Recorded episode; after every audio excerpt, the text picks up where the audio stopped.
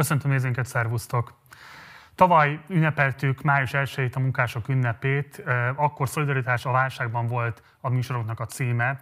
Akkor még csak sötétben tapogatóztunk azt illetően, hogy milyen következménye lesznek annak a globális válságnak, ami részben a Covid következtében alakult ki, részben a Covid-ra adott különböző válaszok, gazdasági és politikai válaszok okán alakult ki.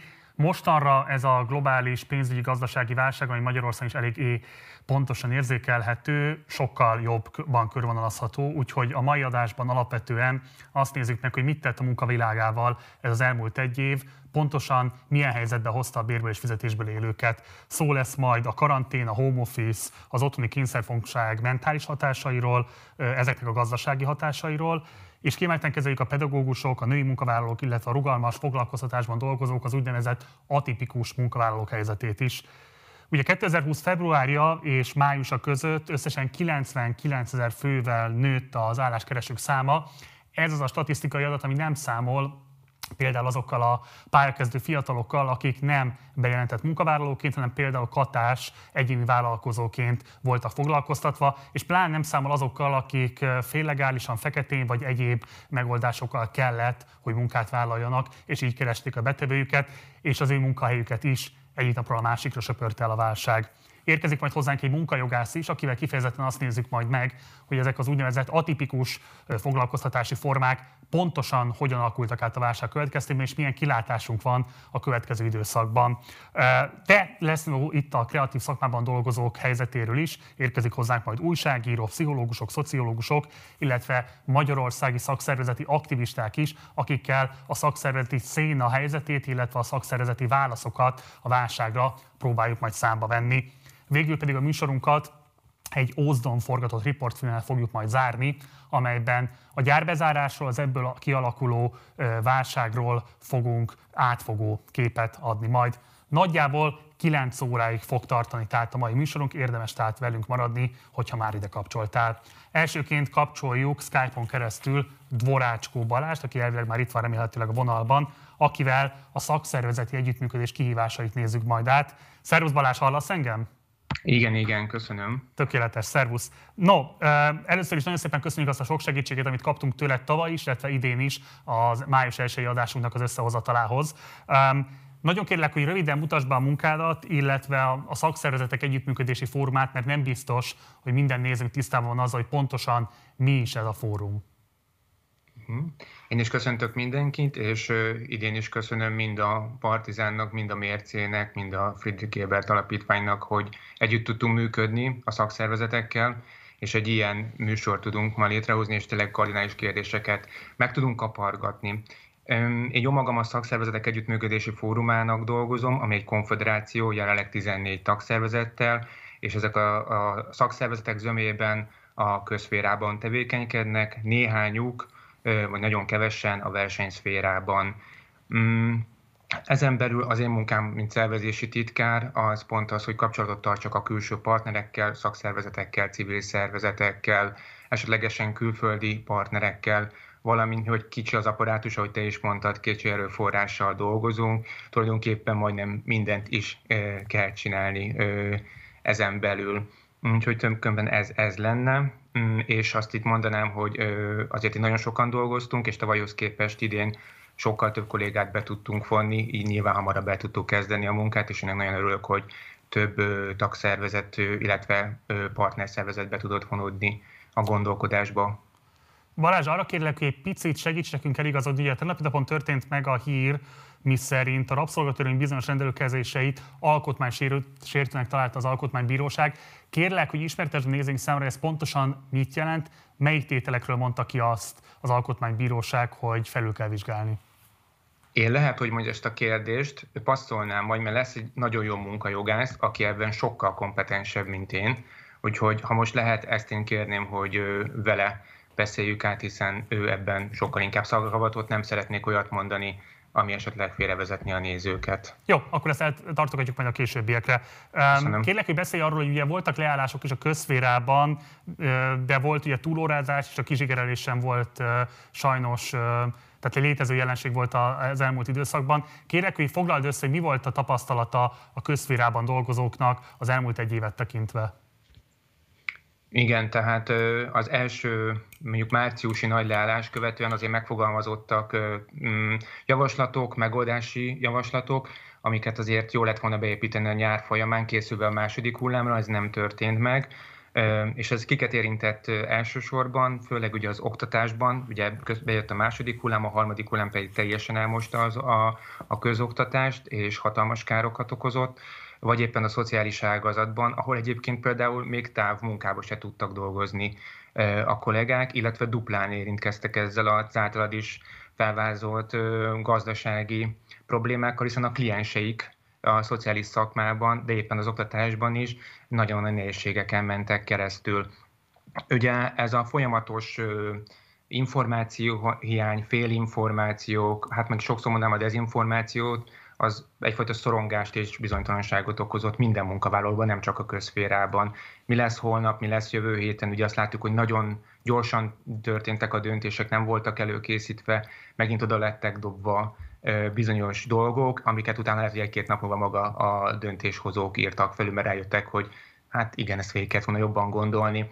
Az biztos, hogy hatalmas terhelés volt, hiszen főleg a harmadik hullámban nagyon sok kollégánk kiesett szerte a közférában, akiket pótolni kellett, de már a második hullámban is volt például olyan oktatási intézmény, ahol igazából azon ment a belső vita az intézményben, hogy holnaptól tudnak-e tanítani, vagy nem. Van-e még gépkézláb hadrafogható ember, hogy egyáltalán működjön az intézményi oktatás, vagy nem. Ö, szociális ágazatban meg sajnos tudunk olyat is, ahol, ahol egyszerűen so, tulajdonképpen minden munkavállaló mondjuk egy idős otthonban megbetegedett a különböző hullámok alatt, és ami nagyon szomorú, és ez, ezért fontos is, a, a, amiért a mentális dolgokat is behoztuk, az általános egzisztenciális ö, szorongáson kívül nagyon sok kollégát vesztettünk. Mind az oktatásban, mind a szociális ágazatban. Ö, egyszerűen ö, több tucat ö, több tucat kollégánkat gyászoljuk, akik, akik sajnos a, a COVID miatt ö, mentek el idő előtt, és nagyon nagy a szórás életkorban úgyhogy nálunk is van, vannak olyan helyek, ahol félárván maradtak gyerekek, mm, családok, sinették ezt a dolgot meg. Úgyhogy ez egy, egy, egy hatalmas nagy stressz mindenkinek, de ez, ez úgy gondolom, hogy nem csak a közférában, hiszen a, a kereskedelemben nem volt távolról végzett munka, az üzemek működtek, a kukások dolgoztak, és így tovább, és így tovább, és itt is, ott is valószínűleg hasonló plusz órákkal, plusz munkateherrel kellett foglalkozni, Nálunk ugye csak az oktatásban a távolról végzett munka sokkal nagyobb felkészülést igényelt a kollégák számára, sokkal többet dolgoztak, ezért megterhelés volt. Balázs, kérlek, hogy mondjál jó példát az együttműködésre, tehát hogy mi az, amiben sikerült előrelépni tavalyhoz képest, és kérlek mondd el azt is, hogy mi az, amiben a civil szervezetek, civilek, illetve hát a média tudna segíteni, hogy legyen előrelépés, hogy mik azok a jó gyakorlatok, amikre föl lehetne hívni a figyelmet. Alapvetően a versenyszférában láttunk jó gyakorlatokat, ezt majd hamarosan meg is fogjátok remélem hallani, mert jönnek kollégák, akik tudnak jó és rossz példákat is mondani. Hát a közférában kevesebb volt, és inkább ezek ilyen helyi jellegűek voltak, mind a szociális területen, mind az oktatási területen. Ez tényleg attól azon múlott, hogy helyi szinten hogy tudtak együttműködni a munkáltatók és a fenntartók.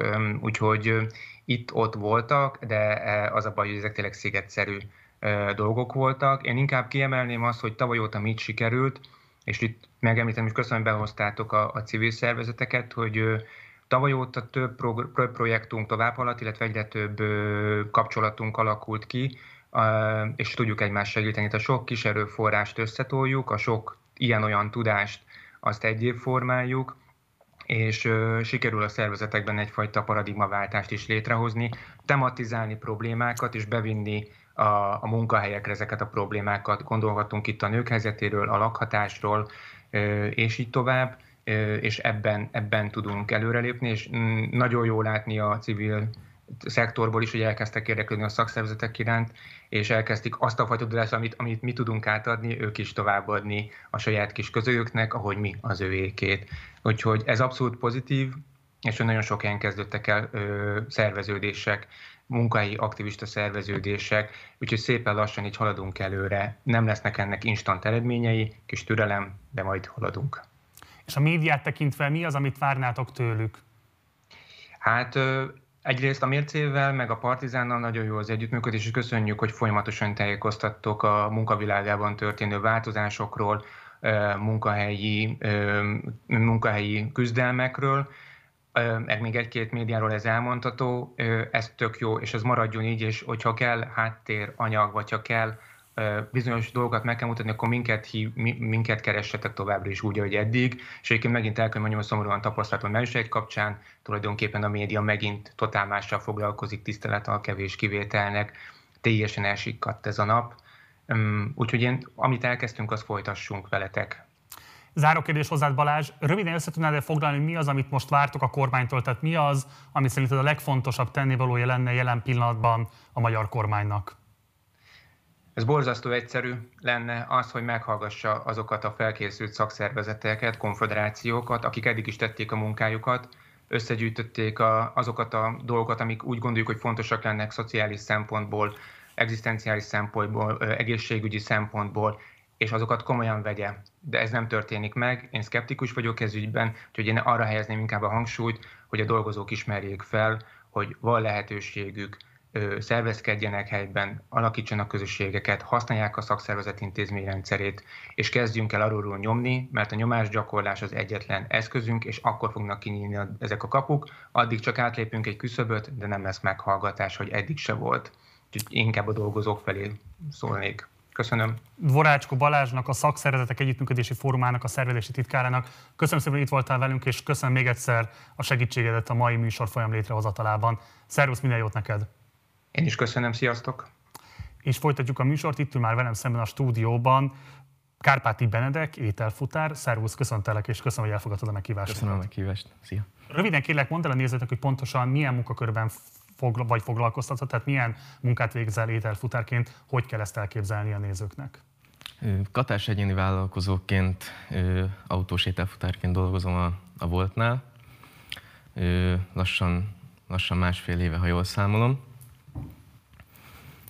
Ételszállítással foglalkozunk nyilván alapvetően, de azért a járvány alatt a cég profiljába bekerültek ö, ö, olyan üzletek is, amik a, ö, nem, amiknek nem ez a profiljuk. Azt mondod, hogy másfél évet, tehát akkor azt jelenti, hogy jól számolom, hogy akkor pont a, az első hullám előtt csatlakoztál Igen, pont 2019 decemberében, 2019 december végén kezdtem el, igen. Mennyiben változtatott a munkavégzés feltételein a járvány? Tehát hogyan változott meg egyik pillanatról a másikra az életetek? Erre viszonylag nehéz válaszolni. Azt tudnám mondani, hogy nekem talán olyan szempontból vagyok szerencsés, hogy a járvány előtt kezdtem el, hiszen a járvány járvány kitörésével egyrészt bedőlt ugye a vendéglátóipari szektor teljesen, és onnan nagyon sok ember ugye egyből jelentkezett volna a volthoz, ezért várólisták alakultak ki, tehát viszonylag uzamosabb ideig nehéz is volt bekerülni. Uh-huh. Szóval nekem mindenképp olyan szempontból szerencsém volt, hogy ez a lehetőséghez tudtam nyúlni, mint B-terv.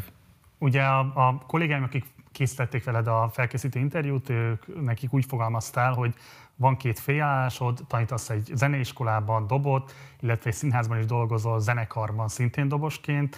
Ezen kívül levelező még egyetemre is jársz, és ugye szoktál alkalmanként fuvarozni egy vállalkozót, és van még egy zenekarod is. Most ebből vagy az következik, hogy egy polihisztor, vagy, egy ilyen, vagy pedig egy súlyosan kizsákmányolt munkavállaló, vagy pedig a kettő egyszerre. Melyiket érzed leginkább? Hát a súlyosan kizsákmányolt munkavállalót azt semmiképpen, semmiképpen nem mondanám. Az biztos, hogy olyan szempontból nem egyszerű helyzet pedagógusként ö, dolgozni. Nyilvánvalóan szükség van szerintem arra, hogy legalábbis én a saját tapasztalataimról tudok csak beszélni, hogy, hogy több lábon álljunk. Ö, én inkább az első, első verzióhoz ragaszkodnék. Ettől függetlenül nyilván nem, nem mondanám, hogy nem kifejezetten megterhelő néha ennyi mindent csinálni. De, de egyenlőre, egyenlőre valami csoda folytán sikerül jól menedzselni a dolgokat. Beszéljünk egy picit magáról a foglalkoztatásodról. Van-e valamilyen fajta balesetvédelmi biztosítás? Mi történik akkor, hogyha bárki sérülés szenved, illetve tudsz-e konkrétan olyan kollégáról, akit ért munkahelyi baleset? Hogy ne, hát balesetek nagyjából én ezt úgy nézem, hogy, vagy úgy látom, hogy majdnem mindennaposak, ez nem feltétlen nagyobb balesetekről van itt szó, de előfordulnak. Nem, ha jól emlékszem, nem régen került be a, az applikációban, ez közvetlenül elérhető nekünk, tehát egy gomnyomásra egy biztosítás. Ha jól tudom, ezt a MetLife-val van egy szerződés a voltnak, ez ingyenesen elérhető összes volt futár számára az online töltött idő alatt, és ha jól tudom, utána még egy órás idősában is, ez ingyenesen van biztosítva, és mindenféle, tehát abszolút térítésmentesen ez, ez, ez igénybe vehető. Le, le lehet kártérítést bejelenteni az applikáción belül, és ha ott esetleg mégsem, akkor a honlapon egy, egy űrlap segítségével. Te magad szenvedtél el bármifajta sérülést munkavégzés közben?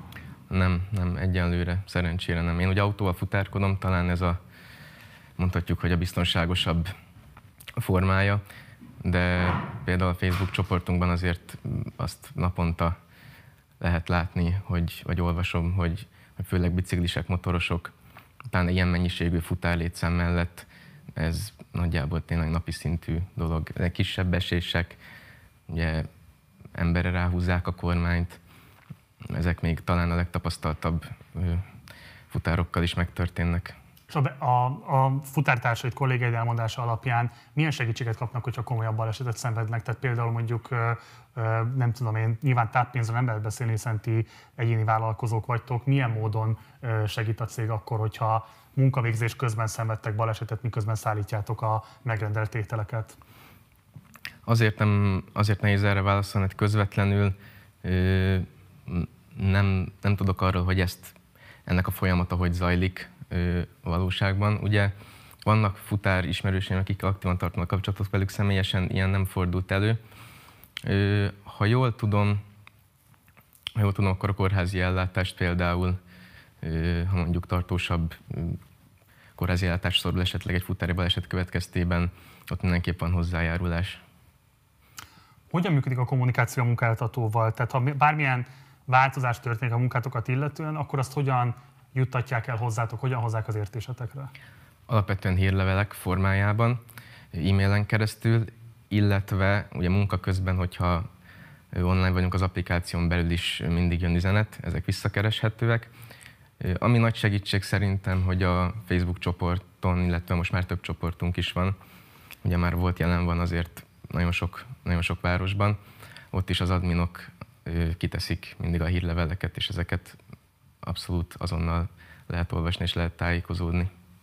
Egymás között hogyan kommunikáltok a futárokkal? Tehát hogyan zajlik közöttetek? Van-e valami fajta saját csatornátok? Hogyan tudtok esetleg egyeztetni, információkat megosztani egymással? Ez a Facebook csoporton belül történik. Azt gondolom, hogy elég aktív az információ megosztás, és egy rendkívül jó közösség alakult ki szerintem. Ugye nyilvánvalóan azért a járvány kezdete óta szerintem konkrétan megduplázódott a Facebook csoportnak a létszáma. Tehát, hogy... hogy nagyjából hány volt futár van most Budapesten? Hát én amilyen interjúkat néztem ezzel kapcsolatban, szerintem mindenképp több ezerről beszélünk, talán 4-5 ezer, de lehet, hogy még az is kevés. Nyilvánvalóan nincsenek minden nap ennyien online, szerintem naponta olyan 800-1500 futár közé tenném a, a kint lévőket maga a cégvezetés bármilyen formában ki szokta kérni a véleményeteket? Tehát van-e lehetőségetek bármilyen módon visszacsatolással érni, akár az applikációval kapcsolatban, akár bármilyen más a tevékenységetekhez tartozó kérdéskörrel kapcsolatban?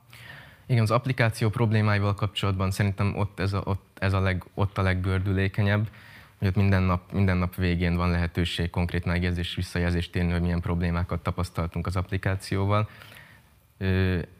ez szerintem, ez szerintem elég, elég gördülékenyen működik, és, és, és általában gyorsan vannak megoldások.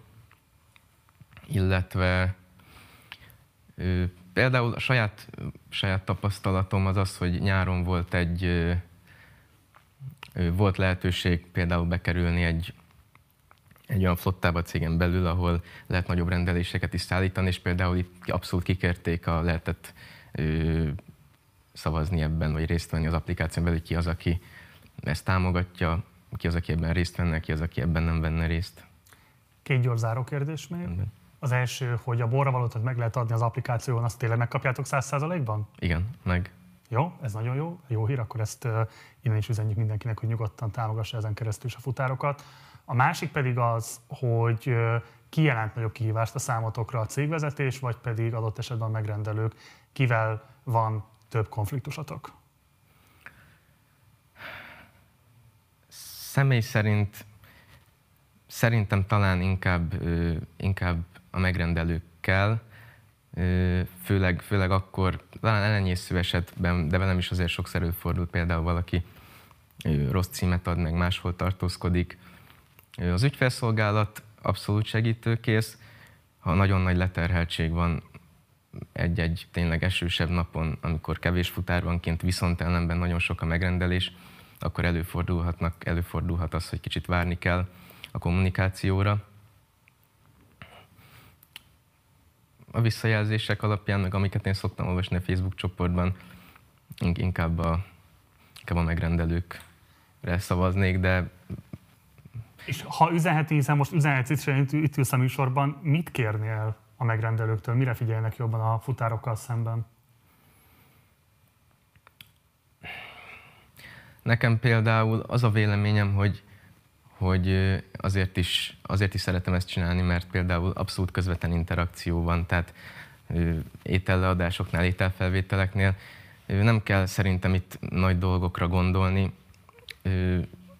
Szerintem egy, egy, egy kis kedvességnek én, én például nagyon szoktam örülni, hogy nem feltétlenül a, a borra, való, borra van szó, de hogy ha mondjuk megérkezek, és adott esetben az történik, hogy, hogy nem gyakran fordult ez elő, de hogy, hogy miért volt ennyi késés, ugye, ami, ami nyilván nagyon sok mindennek köszönhető, az, az nem biztos, hogy ö, olyan segítség, vagy, vagy, vagy jól esik akkor, hogyha mondjuk tényleg 12-14 órát vezet az ember egész nap, ugye a biciklisekről, motorosokról nem is beszélve.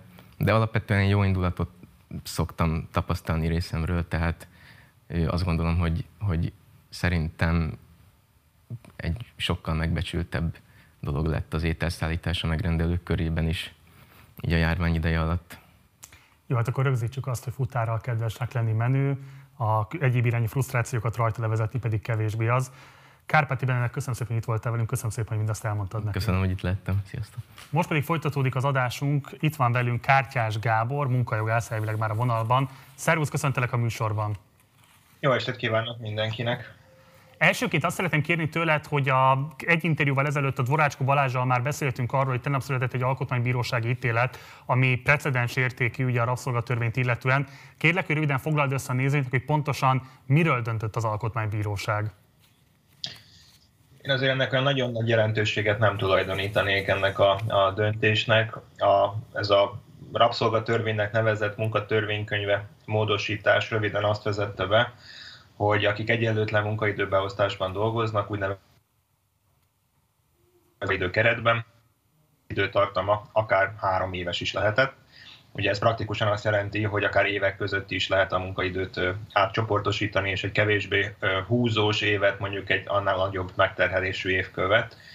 És hát itt tulajdonképpen részletszabályokon ment csak a vita, hogy hát ilyen esetben az egyes évek között is át lehet csoportosítani munkaidőt, hogy ezt legalább 12 hónapos időszakokban el kell számolni, és hát ebben adott az Alkotmánybíróság egy munkavállaló párti értelmezést tulajdonképpen, Amiért azt mondtam, hogy ennek túl nagy jelentőséget nem tulajdonítanék, mert ilyen hosszú három éves munkaidőkeretet ez csak kollektív szerződéssel lehet alkalmazni, tehát kell hozzá a szakszervezetnek a beleegyezése.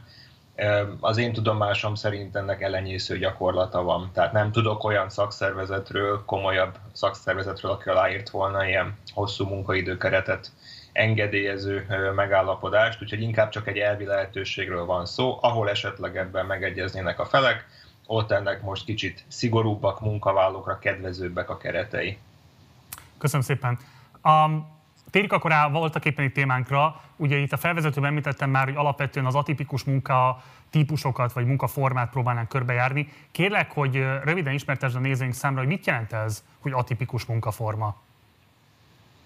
Röviden arról van szó, hogy ma már munkát végezni nem csak a, a hagyományos, klasszikus munkaviszonyban lehet, amikor határozatlan időre kötjük meg a munkaszerződést, napi 8 órás munkaidőre, és mindig egy adott munkáltatónak az adott irodájába, üzemébe járunk be dolgozni, hanem ennél jóval színesebb a paletta.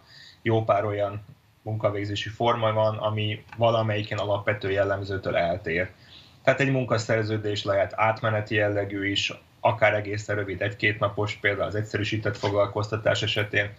A munkaidőnek a mértéke lehet egészen rövid is, tehát mondjuk naponta csak néhány óra, vagy hetente néhány óra is lehet a munkaidő mértéke, de ide tartoznak a, az elmúlt évben nagyon felértékelődött otthoni munkavégzési formák, ugye ez is egy hagyományos munkaviszonytól merőben eltérő munkavégzést jelent, amikor nem egy irodába kell bemenni dolgozni, hanem a lakóhelyérből, otthonából dolgozik a munkavállaló a saját munkaeszközeivel például.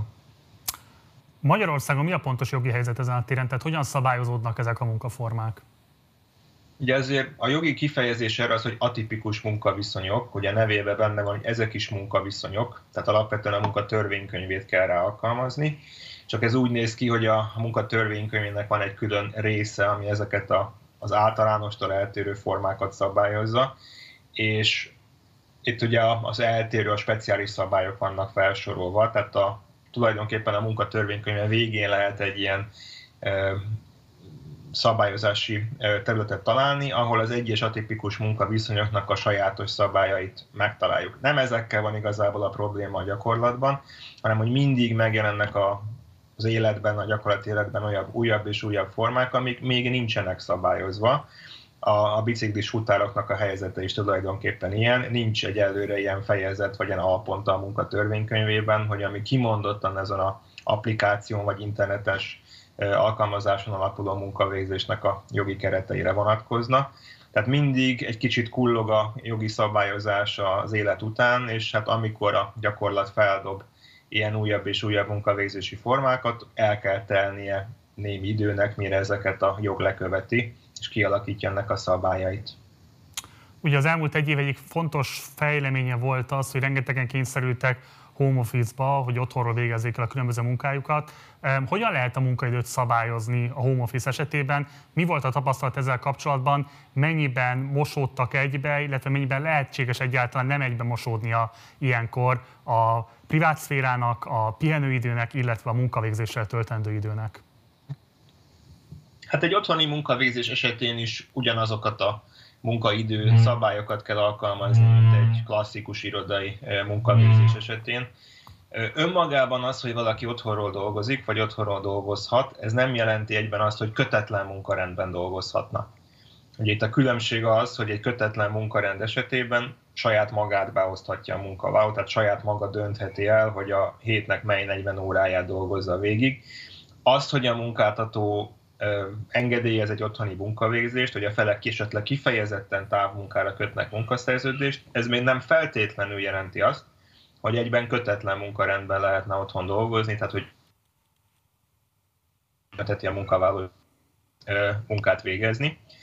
A Például mondjuk, ha valaki olyan ö, munkát végez, ami kötött munkarendű kollégákékhoz kapcsolódik, tehát mondjuk jogászként dolgozik otthonról, de olyan kollégákkal dolgozik együtt, akik egyébként reggel 8-tól fél 5-ig ülnek bent az irodában, akkor itt például tipikusan a felek úgy szoktak megállapodni egy otthoni munkánál is, hogy reggel 8-tól 16.30-ig kell otthon a gép előtt ülni, mert ekkor van szüksége a többi kollégának arra, hogy a jogászt elérje, és a jogászt meg tudja szólítani a jogi kérdéseivel. Úgyhogy tulajdonképpen szabad a pálya, kötött, kötetlen munkarendet egyaránt lehet alkalmazni egy otthoni munkavégzés esetén. Nyilván a munkáltató részéről kell egyfajta bizalom a munkavállaló irányába, különösen a kötetlen verziónak a választása esetén. Ugye itt jóval enyhébb a munkáltató ellenőrzési jogköre vagy lehetősége, tehát kell az a fajta bizalom, hogyha a munkavállalóra rá van bízva, hogy mikor dolgozhat, meg ráadásul ezt otthonról teszi, akkor ugyanúgy teljesíteni fogja azért a, a kötelező 40 órát, akkor is, hogyha ezzel nem kell mondjuk nagyon pontosan elszámolni, meg nem lehet akármikor ellenőrizni, hogy mikor dolgozik a munkavállaló. Mi történik a munka közben, de az otthonában sérül meg valaki? Ha jól mondom, akkor ha ez a munkahelyén történik meg, akkor valamifajta többlettámogatás jár neki, de nem vagyok biztos. Kérlek, hogy meséld, hogy pontosan hogy néz ki ilyenkor a munkavállaló helyzete. Uh-huh.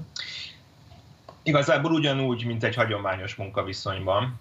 Tehát nagyon sok ilyen jogi kérdés ugye most itt a munkaidőt meg a baleseteket érintettük. El kell mondanom az összes többi kérdésre is az a válaszom, hogy minden ugyanúgy működik egy otthoni munkavégzésnél, mint egy hagyományos jogviszonyban. Tudnélik, hiába tart most már több mint egy éve a járványhelyzet, igazából semmilyen speciális szabályt érdemben nem alkotott a jogalkotó ahhoz, hogy hát alkalmazkodjunk ehhez a helyzethez. Úgyhogy egy balesetnél is az a, a dolognak a megítélése, hogy ugyanúgy kártérítési felelőssége lehet egy munkáltatónak, és ugyanazok a társadalombiztosítási ellátások járhatnak. Nagyon leegyszerűsítve a irodában is azt kell nézni, hogy a munkaviszonyjal összefüggésben következett be egy baleset vagy sem. Ha a munkaviszonyjal való összefüggés fennáll, akkor azért a munkáltató felel. Ez otthon is ugyanúgy van, tehát hogyha valakit az otthoni munkavégzés során a munkaviszonyával összefüggésben ér baleset, azért áll fenn a munkáltató kártérítési felelőssége.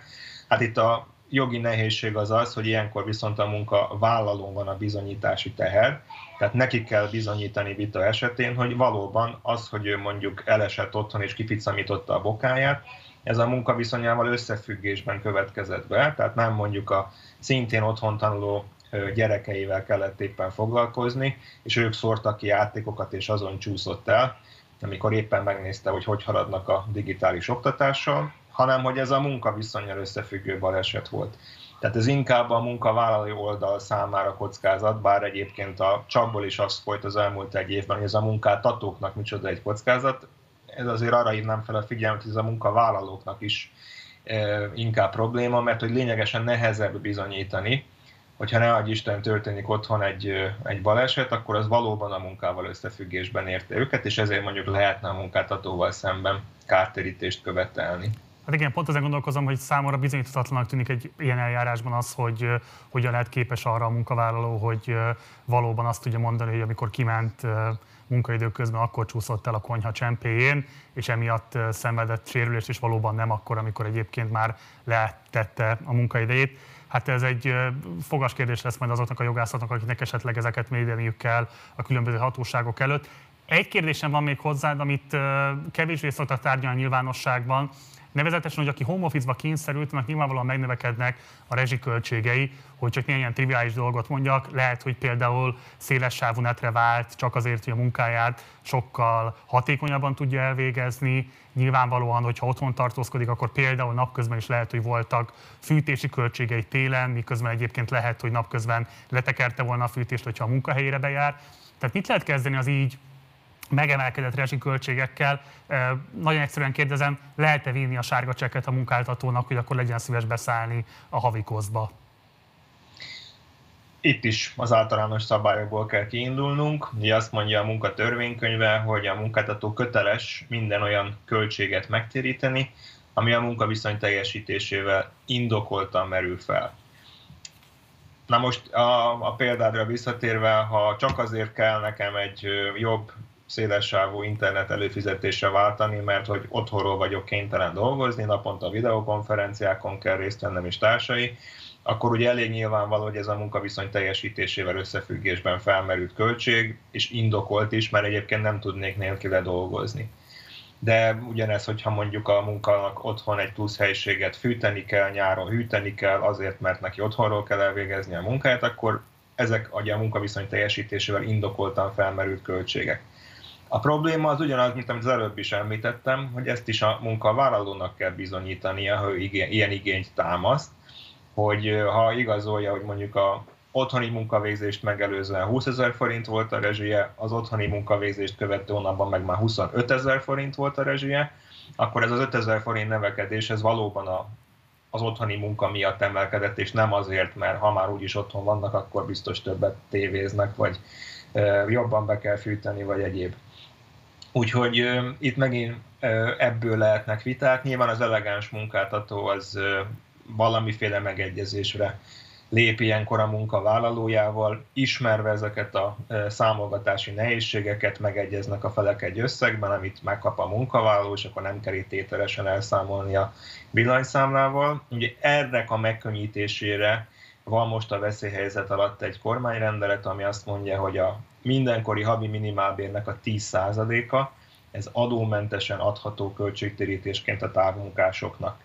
Tehát hogy ez egy ilyen 16 ezer forint körüli összeg, amiről beszélünk, tehát ez nem visel semmi egyéb adóterhet, adható, tehát nem kötelező minden távmunkásnak biztosítani, de hát pont az a célja, hogyha a munkáltatónál felmerül erre igény az otthon dolgozók részéről, akkor egyszerűen és viszonylag eh, hát olcsó bruttó bérköltség mellett lehessen ezeket a költségeket megtéríteni. Jó, hát akkor innen is arra bíztatjuk a munkavállalókat, hogy nyugodtan merjenek ilyen igényekkel fellépni a munkáltatójukkal szemben. Kártyás Gábor, nagyon szépen köszönöm, hogy itt voltál velünk, és köszönöm, hogy mindezt megosztott a nézőinkkel. Szervusz! Én is a lehetőséget, további jó, szép estét kívánok! És itt van már a stúdióban Blaskó Zsófia, a Mérce újságírója. Szervusz, köszöntelek az adásban. Szia, Marci! Mióta dolgozol újságíróként? A Mércénél már kettő éve vagyok, de előtte is dolgoztam különféle ilyen kreatív projekteken, munkákban, egy-egy cikket írtam egy-egy újságnak, főképp zenei témákban írtam előtte, úgyhogy hivatalosan két éve, de mondhatnánk ezt olyan három évnek is nagyjából. Ugye több cikken is foglalkoztál a rugalmas foglalkoztatási viszonyokkal, munkaviszonyokkal. Miért és pontosan mik voltak a legfontosabb megállapításaid, amikre ezekben a cikkekben jutottál? Én egy kicsit azt szoktam mondani, hogy egyrészt azért is tetszettek meg ezek a témák, mert kicsit kívülről és belülről is vizsgálom az egészet, tehát kívülről, mint egy újságíró, aki megvizsgálja ezeket a folyamatokat és bemutatja, és belülről is, mint egy olyan ember, aki foglalkozott már kreatív dolgokkal, mint akit foglalkoztattak már kreatív szakmában, plusz azt tapasztalom, hogy az én generációmban a munkavállalók, tehát ezek az ilyen 20-30-asok, a nagy részük ilyen, hát vagy kreatív szférában, vagy hogyha nem is kreatív szférában, akkor mindenképpen az atipikus foglalkoztatásnak valamiféle formájában dolgozik, tehát hogy nagyon kevesen csinálják ezt az ilyen 9-től délután 5-ig mm. fajta munkát, és egyszerűen így szerettem volna érteni és látni az emögött lévő ilyen társadalmi folyamatokat és a legelső cikkem, ami, ami ebben a témában született, az az ételfutárkodással foglalkozott.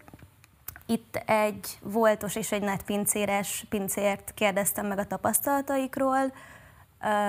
Egyébként bizonyos szinten rácáfoltak arra, amit én gondoltam, tehát hogy például az, hogy mennyire nincsenek ilyen munkajogi védőhálók, vagy mondjuk mennyire nem kapnak olyan védelmet, amit mondjuk egy olyan munkavállaló, aki konkrét szerződéssel dolgozik, vagy mondjuk egy, egy olyan gyári munkás, akit véd a kollektív szerződés. Tehát egészen pozitív dolgokról számoltak be ahhoz képest, amit gondoltam, de például azok az ismerőseim, akik úgy dolgoznak projektszerűen, hogy ö, ilyen kreatívabb feladatokban, ott azért voltak ilyen hát visszaélésekre példák. Tehát egyszerűen azt, azt érzem, hogy ez egy egyre inkább ilyen népszerűbbé váló munkaforma, munkastílus, foglalkoztatási stílus, aminek alapvetően kívülről inkább az előnyeit látjuk, tehát mondjuk azt látjuk, hogy te vagy a saját magad főnöke, dolgozhatsz otthonról, te szabhatod meg az időbeosztásodat, de gyakorlatban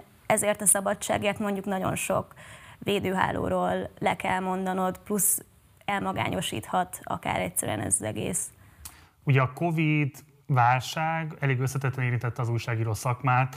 Itt lehet arról beszélni, hogy a vírusveszély miatt hogyan kellett mondjuk adott esetben otthonokba kényszerülnie, négy fal közé az újságíróknak nagyon kevés eseményről tudtak testközelből tudósítani, a kormányzat gyakorlatilag mindenfajta információt elzárt előlük, tehát minimálisan sem bocsájt rendelkezésre bármifajta tudást, ami alapján lehetne beszámolni a válság kiterjedéséről. A for-profit részben ott a hirdetői pénzek visszaesése, a non-profit újságírásban a támogatói visszaesések kell lehetett számolni, tehát eléggé komplex válság sújtotta az elmúlt egy évben a sajtópiacot. A te, illetve a mérce munkájában hogy éreztette leginkább a hatását a Covid-válság? azon kívül, hogy észrevettem egy olyan tendenciát, hogy egyszerűen kevésbé vagyunk motiváltak, hiszen nyilvánvalóan egy kreatív munkához szükséges az, hogy sokszor és sok impulzus érjen téged. Szükséges mondjuk az, hogy egyszerűen tudj beszélgetéseket folytatni a munkatársaiddal, cikkötleteket adjatok egymásnak, és ezek ugye mind, amiatt, hogy nem tartózkodhattunk közös légtérben, ezek mind öm, egyszerűen eltűntek. És nekem például volt egy nagyon konkrét tapasztalatom, most ugye május 1 -e alkalmából mi is viszünk egy ilyen cikk sorozatot a mércén, hogyha a normális, az új normális kérdőjel címke alatt tekinthetőek meg, és ide most kerülnek be újabb cikkek is, amiket az elmúlt időszakban készítettünk, de én egy kettő vagy három héttel ezelőtt szerettem volna egy ápolóval interjút készíteni, és uh, találtam is erre egyébként egy, egy alanyt, uh, és fel is tettem neki a kérdéseimet, és egy, egy fél nap múlva visszakozott, hogy ezt nem teheti meg, tehát abból kellett, hát nem kellett, hanem azt választottam, hogy akkor írok abból egy véleménycikket, hogy egyszerűen az információ áramlást és a közérdekű információk áramlását, ez az egész Covid helyzet, az, hogy a sajtó nincsen beengedve ezekbe az intézményekbe, mondjuk az, hogy nem lehet akár tüntetni, nem lehet gyülekezni, szóval, hogy az ilyen különböző jogok érvényesítését ez hogyan akadályozza meg, és hogy számomra ilyen nagyon megdöbbentő volt az, hogy mennyi mindent el kell hallgatni annak az ápolónak. Mondott nekem dolgokat, amiket most nem, nem fogok elmondani az ő védelmében, de arról kellett végül írnom, hogy miért kell hallgatniuk az egészségügyi dolgozóknak, és ez, ez mondjuk nyilván az én munkám szempontjából egy nehezítő tényező volt, mert nem tudtam elkészíteni azt a riportot, amit szerettem volna, hanem írtam helyette egy véleménycikket erről.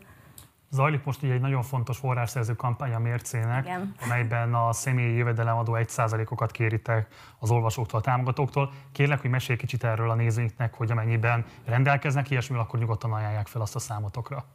Igen, tehát lehet egyházaknak és civileknek is ugye felajánlani az adó 1%-ot. A mércének van egy támogatói aloldala, amit most elkezdtünk átalakítani, azt hiszem, hogy ha az oldal legaljára görget az olvasó, akkor ott megtalálja, és nagyon szívesen fogadjuk az adó egy százalékokat, ugyanis azt hiszem, hogy a bevételünk 9 százaléka a, a felajánlott egy százalékokból jön. Ugye a mércét úgy működtetjük, hogy az olvasóink és a támogatóink adnak nekünk fizetést, tehát abból fejlesztjük a dolgokat, abból abból veszünk streameléshez eszközöket, abból kapják az újságíró munkatársak a, a, a fizetésüket, és hát az egy százalék azért egy, ez a 9, 9 százaléka a bevételünknek, ami, ami egész sokat jelent. Úgyhogy én arra biztatnék mindenkit, hogy a fontosnak tartja a munkánkat és a szabad sajtó munkáját, akkor a mércének ajánlja fel ezt a százalékot. Mindenképpen tegyenek így, már csak azért is, ne csak 9 százalék legyen, azt hanem akár majd még több. Igen, Úgyhogy hát innen is arra kérjük a Partizán nézőit, hogy akkor az SZI 1 százalékaikat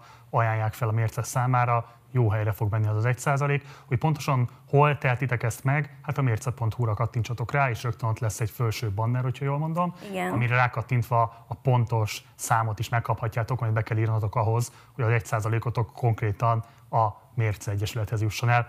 Zsófi, nagyon szépen köszönöm, itt voltál velünk, és köszönöm szépen, hogy rendelkezésünkre álltál. Szép napot! Most pedig folytatódik a műsorunk egy rövid riportfilmmel, amelyben osztrák, belga, illetve német futárok küzdelmét mutatjuk be, olyan futárok történeteit, akik a munkatőke harcban már értek el sikereket. Ausztriában például kollektív szerződés szabályozza már az ételfutárok helyzetét, ezzel más, más foglalkoztatottakhoz hasonló kollektív jogosultságok is érik őket, vagy illetik őket. Úgyhogy most ezzel a bejátszással folytatjuk, utána pedig majd érkezik a következő vendégünk a műsorba. First of all, I would not call bike messaging actually a food delivery uh, a career. I was uh, working as a freelancer, but my hours get got like uh, less and less, and so I had to figure out something else. That's the, the point where I started. Our opinion was really valued in the beginning, so the, we had writer breakfasts where we were asked um, what could be improved and so on. It was all like, you know, startup and flat hierarchies. In essence, it could be a really nice job, uh, as I like to to ride my bike. But of course, yeah, very quickly problems began. First were little things. But from the contracts to our opinion to the flat hierarchies was taken away. Uh, when I began working, it was uh, five uh, five forty five an order euros an order. One year later, it was uh, four euros. So uh, there was a massive drop, and it's made uh, everyone furious. The first three months they were okay actually. It was fun to ride around and to deliver the food. Platform companies always do it like that. I had kind of high pay by by order because uh, it would like uh, lessen the resistance towards the new model. But of course they don't uh, use a new model to uh, pay pay the riders more. They they use a new model to pay them less. And so that's what actually happens month after month. There was a group of people who wanted to introduce working conditions and i was interested in that. Most of the work of organizing is actually well you you meet the colleague uh, in in front of a restaurant or so and you just start a small talk i mean there is no organizing without working uh, without talking to each other first thing to to maybe discuss with colleagues is uh, to put down their uh, the problems they have get connected. People were really happy to see that they are not alone in this. Ask questions like, how long have you been working in this company and, and how many hours do you do? So to find out, is this, is this uh, guy dependent on the job or is he a student that only does it for like five hours a week or so? When he's dependent on a job, it's more like he's interested in organizing. We had some like uh, pancake hours and at the beginning and some discussions afterwards. Well, we improved a lot with the with the collective bargaining agreement. We had long, long uh, negotiations with the Chamber of Economics. Contact uh, like the the trade unions and uh, and collectives internationally, and also contact your local trade union to get uh, support and help. They take years and then maybe you lose but no don't don't don't let yourself get down. It's it's a process and, and every every new colleague who is in the group is already a success. The first thing maybe to to keep in in your mind is to that basically without uh, riders there aren't any deliveries so without riders these companies can't make profits they can't function so potentially there is a lot of uh, force you can have, not like you, you can control actually the, the work and the, the companies, uh, but it, it takes a lot of time and effort. And we, we actually organized a strike in two weeks after they uh, began raising the, the pay towards like the level of the summer before. You need a to take a long breath because you will need it in the end for negotiations, for organizing, and for conflicts. The one who has the longer breath actually will prevail in the end. We blocked some, uh, like the biggest restaurants, like McDonald's and some others. Uh, several uh, restaurants were a bit heartfelt, but uh, yeah, with uh, the pressure they had to do it because we were we were making a mess of their uh, their restaurant basically. By giving people hope, giving each other hope is, I think, probably the most essential thing. You have to believe that you can make a difference. És már folytatódik is a május első adások innen a stúdióból. Koronavírus és válságkezelés a magyarok tapasztalati egy év után. Ez a címe a Policy Solutions legújabb kutatásának. Itt ül velem a stúdióban Bíró Nagy András, a Policy Solutions igazgatója. Szervusz! Szervusz! Illetve Éber Már Káron, szociológus, az ELTE ATK oktatója. Szervusz! Szervusz! András, először hozzád fordulok. Azt szeretném kérni, röviden foglald össze, hogy mi volt a céljának a kutatásnak, illetve mi a legfontosabb megalapításaitok. Egy évvel vagyunk a járvány kezdete után, és persze egy évvel a választások előtt, és úgy gondoltuk, hogy egy évnyi társadalmi tapasztalat után érdemes lenne fölmérni azt, hogy a magyar társadalom hogy élte meg ezt az egy évet. Ezt azt gondoljuk, hogy mindenkinek érdemes tudni, aki érteni szeretné, hogy 2021-ben mi történik Magyarországon.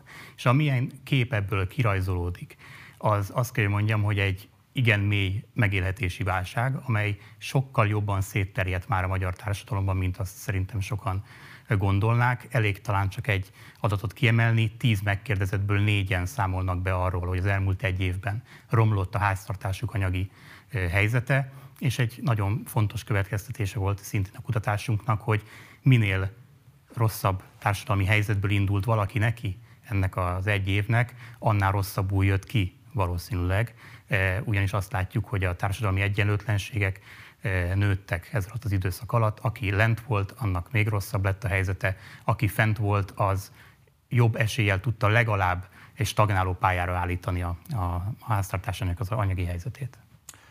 Márk, te mit olvasol ki ebből a kutatásból? Ugye most András utalta arra, hogy kifejezetten a megélhetés tekintve 10-ből 4 válaszadó jelezte azt, hogy a háztartásuk kevesebből gazdálkodik, mint amit korábban esetleg magukinak tudhattak. Valóban jelentős változás az ahhoz képest, ahogyan 2019-2020 fordulóján érhette a magyar, vagy ami 2019-2020 fordulóján volt a magyar társadalom anyagi helyzete, mennyiben változott meg valóban a válság hatására ez a helyzet? Én úgy láttam az adatokból, hogy növelte a terheket. Tehát a, fokozta a nyomást a háztartásokon, családokon és, a, és az egyes egyérekkel, és valóban, ahogy András mondja, nagyon jól látható az, hogy ahogy a társadalom szerkezetében, a társadalmi hierarchiában megyünk lefelé, tehát a kedvezőtlen pozíciók felé, úgy egyre nagyobb terhet ró a, a háztartásokra, egyénekre, ez az, amit egyrészt szerintem nagyon jól látható, a másik pedig az, hogy a kiinduló ponthoz képest ez valóban csak fokozza a nyomást. De ez nem azt jelenti, hogy a kiinduló pont, tehát 2020 februárja, az ott ne lett volna nyomás, vagy hogy ne, ott ne hárultak volna nagyon súlyos költségek, megélhetési terhek a, a háztartásokra, ezeket fokozta. Arra gondolok itt röviden, hogy, hogy hogy ahhoz, hogy amit a kormány szeretne elérni, hogy a nagyvállalatoknak, akár hazaiak, akár nemzetköziek profitjuk legyen, ahhoz nagyon sok háztartásra át kell hárítani költségeket, át kell hárítani terheket. Ez a normális működés. És ezt fokozta a koronavírus válság, illetve a járvány, illetve a járvány politikai kezelése amiről valószínűleg lesz még. A fokozódott a nyomás ezeken az embereken, hogyha sokkal több terhet jelent nekik most a megélhetésnek a fedezése, mint a válság előtt, akkor hol van az elégedetlenség? Még pontosabban, hogyan próbálkozott a kormány, milyen válságkezelési megoldásokkal annak érdekében, hogy tompítsa esetleg ennek az élét? Elsőként akkor András kérlek, hogy te válaszolj erre. Én azt látom, hogy, eh, hogy itt egy felszín alatt fortyogó eh, feszültség, frusztráció halmozódik, amely a koronavírus második hulláma idején jól láthatóan egy támogatottság csökkenést eredményezett a Fidesz esetében. Az első hullám alatt volt egy növekmény, amit a második hullám alatt teljesen ledarált a, a, a válság. Ott tehát lehetett látni, hogy, hogy ez komoly politikai következményekkel is járhat, és, és, és van is egy, egy olyan adatunk ebben a kutatásban, ami szerintem jól mutatja, hogy a bizonytalanok körében a valóságérzékelés az nagyon hasonló az ellenzéki szavazókéhoz. Tehát amit a Fidesz el tudott igazából a propagandával érni az elmúlt egy évben, az az, hogy a saját szavazói még mindig hiszik, hogy akár rajtuk tud segíteni, hogy jó gazdaságpolitikát tud vinni, viszont rajtuk kívül ezt nagyon kevesen. Nyilván az ellenzéki szavazók 85%-a, hogy azt mondja, hogy a Fidesz nem tett meg eleget a jövedelmek vagy a munkahelyek védelme érdekében, azt belekalkuláljuk azt hiszem a normális működésbe, de az, hogy ez a bizonytalanok körében is 62 százalék, az jól mutatja, és más kutatásokból is ezt tudjuk, hogy az ellenzéknek valószínűleg a bizonytalanok körében több tartaléka lehet jelenleg, mivel az, a bizonytalan szavazókat is elsősorban egzisztenciális kérdések nyomasztják most, és ebben nem elégedettek a kormánynak a teljesítményével. Ez nyilván majd egy politikai feladat a következő egy évben az ellenzéki összefogás számára, hogy ebből próbáljon politikát is csinálni, de az biztos, hogy az elégedetlenség ott van, még ha a bizonytalan szavazók nem is indultak meg tömegesen senki felé. Márk? Én is így látom. Tehát azt látom, hogy nem halljuk azoknak a hangját, akiknek a, akiknek a legnagyobb teher van. És, a, és itt most nem kifejezetten a társadalmi hierarchia vagy társadalmi szerkezet legaljára gondolok, hanem az alsó ö, harmadára felére. Nem nagyon halljuk a hangjukat, mert, mert, mert el vannak folytva ezek a hangok tulajdonképpen nem kapnak lehetőséget igazán a megszólalásra politikailag.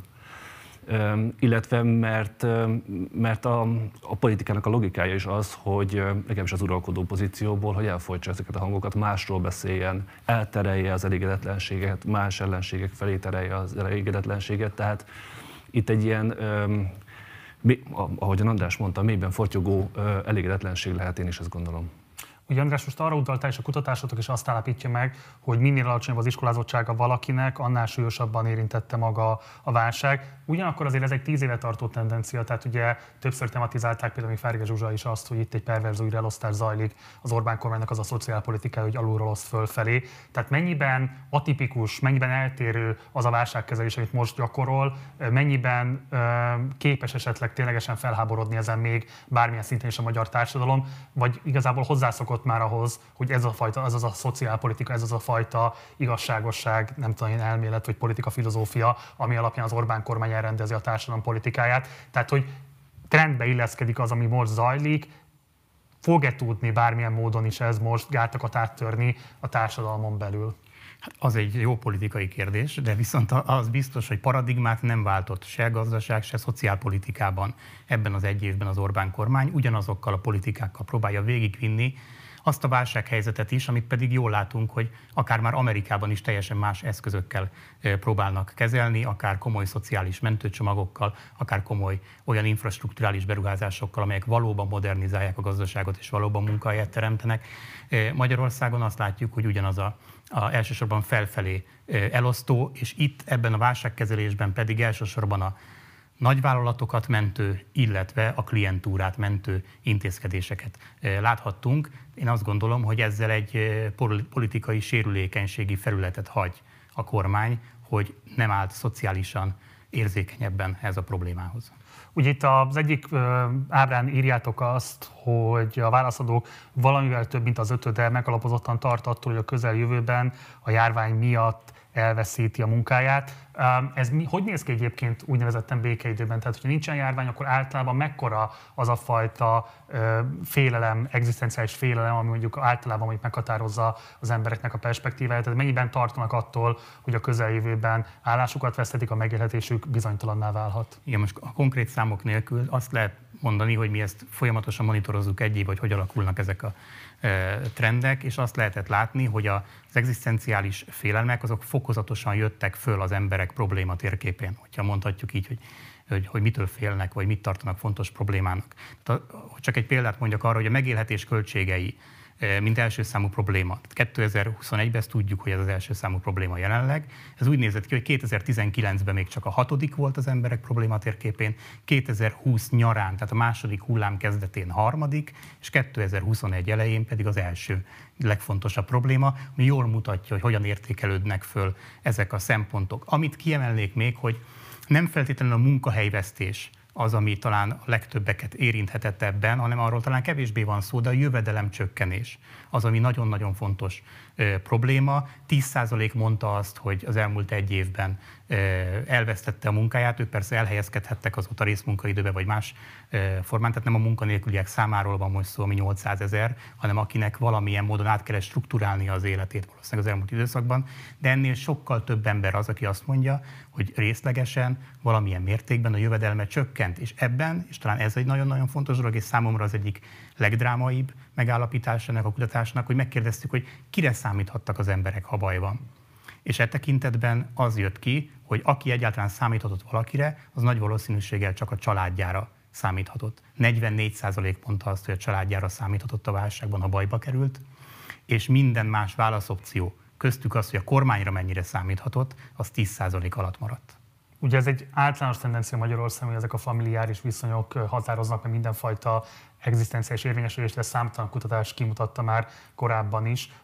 Mit jelent az perspektívikusan nézve a magyar társadalomra, hogy ennyire atomizálódik és ennyire szolidaritás hiányos, vagy a szolidaritás kifejezetten és kizárólagosan csak familiáris keretek között tapasztalhatja meg?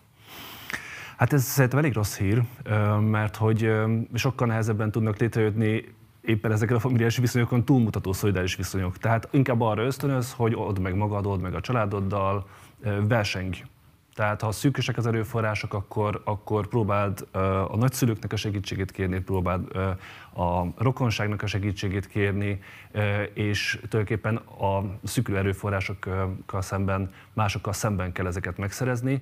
Ez azt hogy összességében rossz hír, és ez valóban nem új.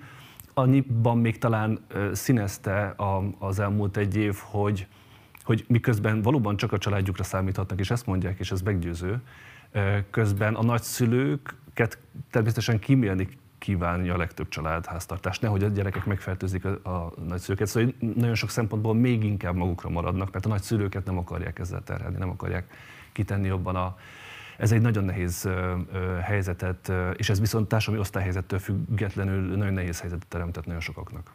A fizetés csökkenés kapcsán ugye az a megállapításotok, hogy a 8 általános vagy kevesebbet végzettek valamivel kevesebb, mint a fele, de a diplomásoknak is majdnem a harmada beszámolt arról, hogy csökkent a fizetés az elmúlt egy évben.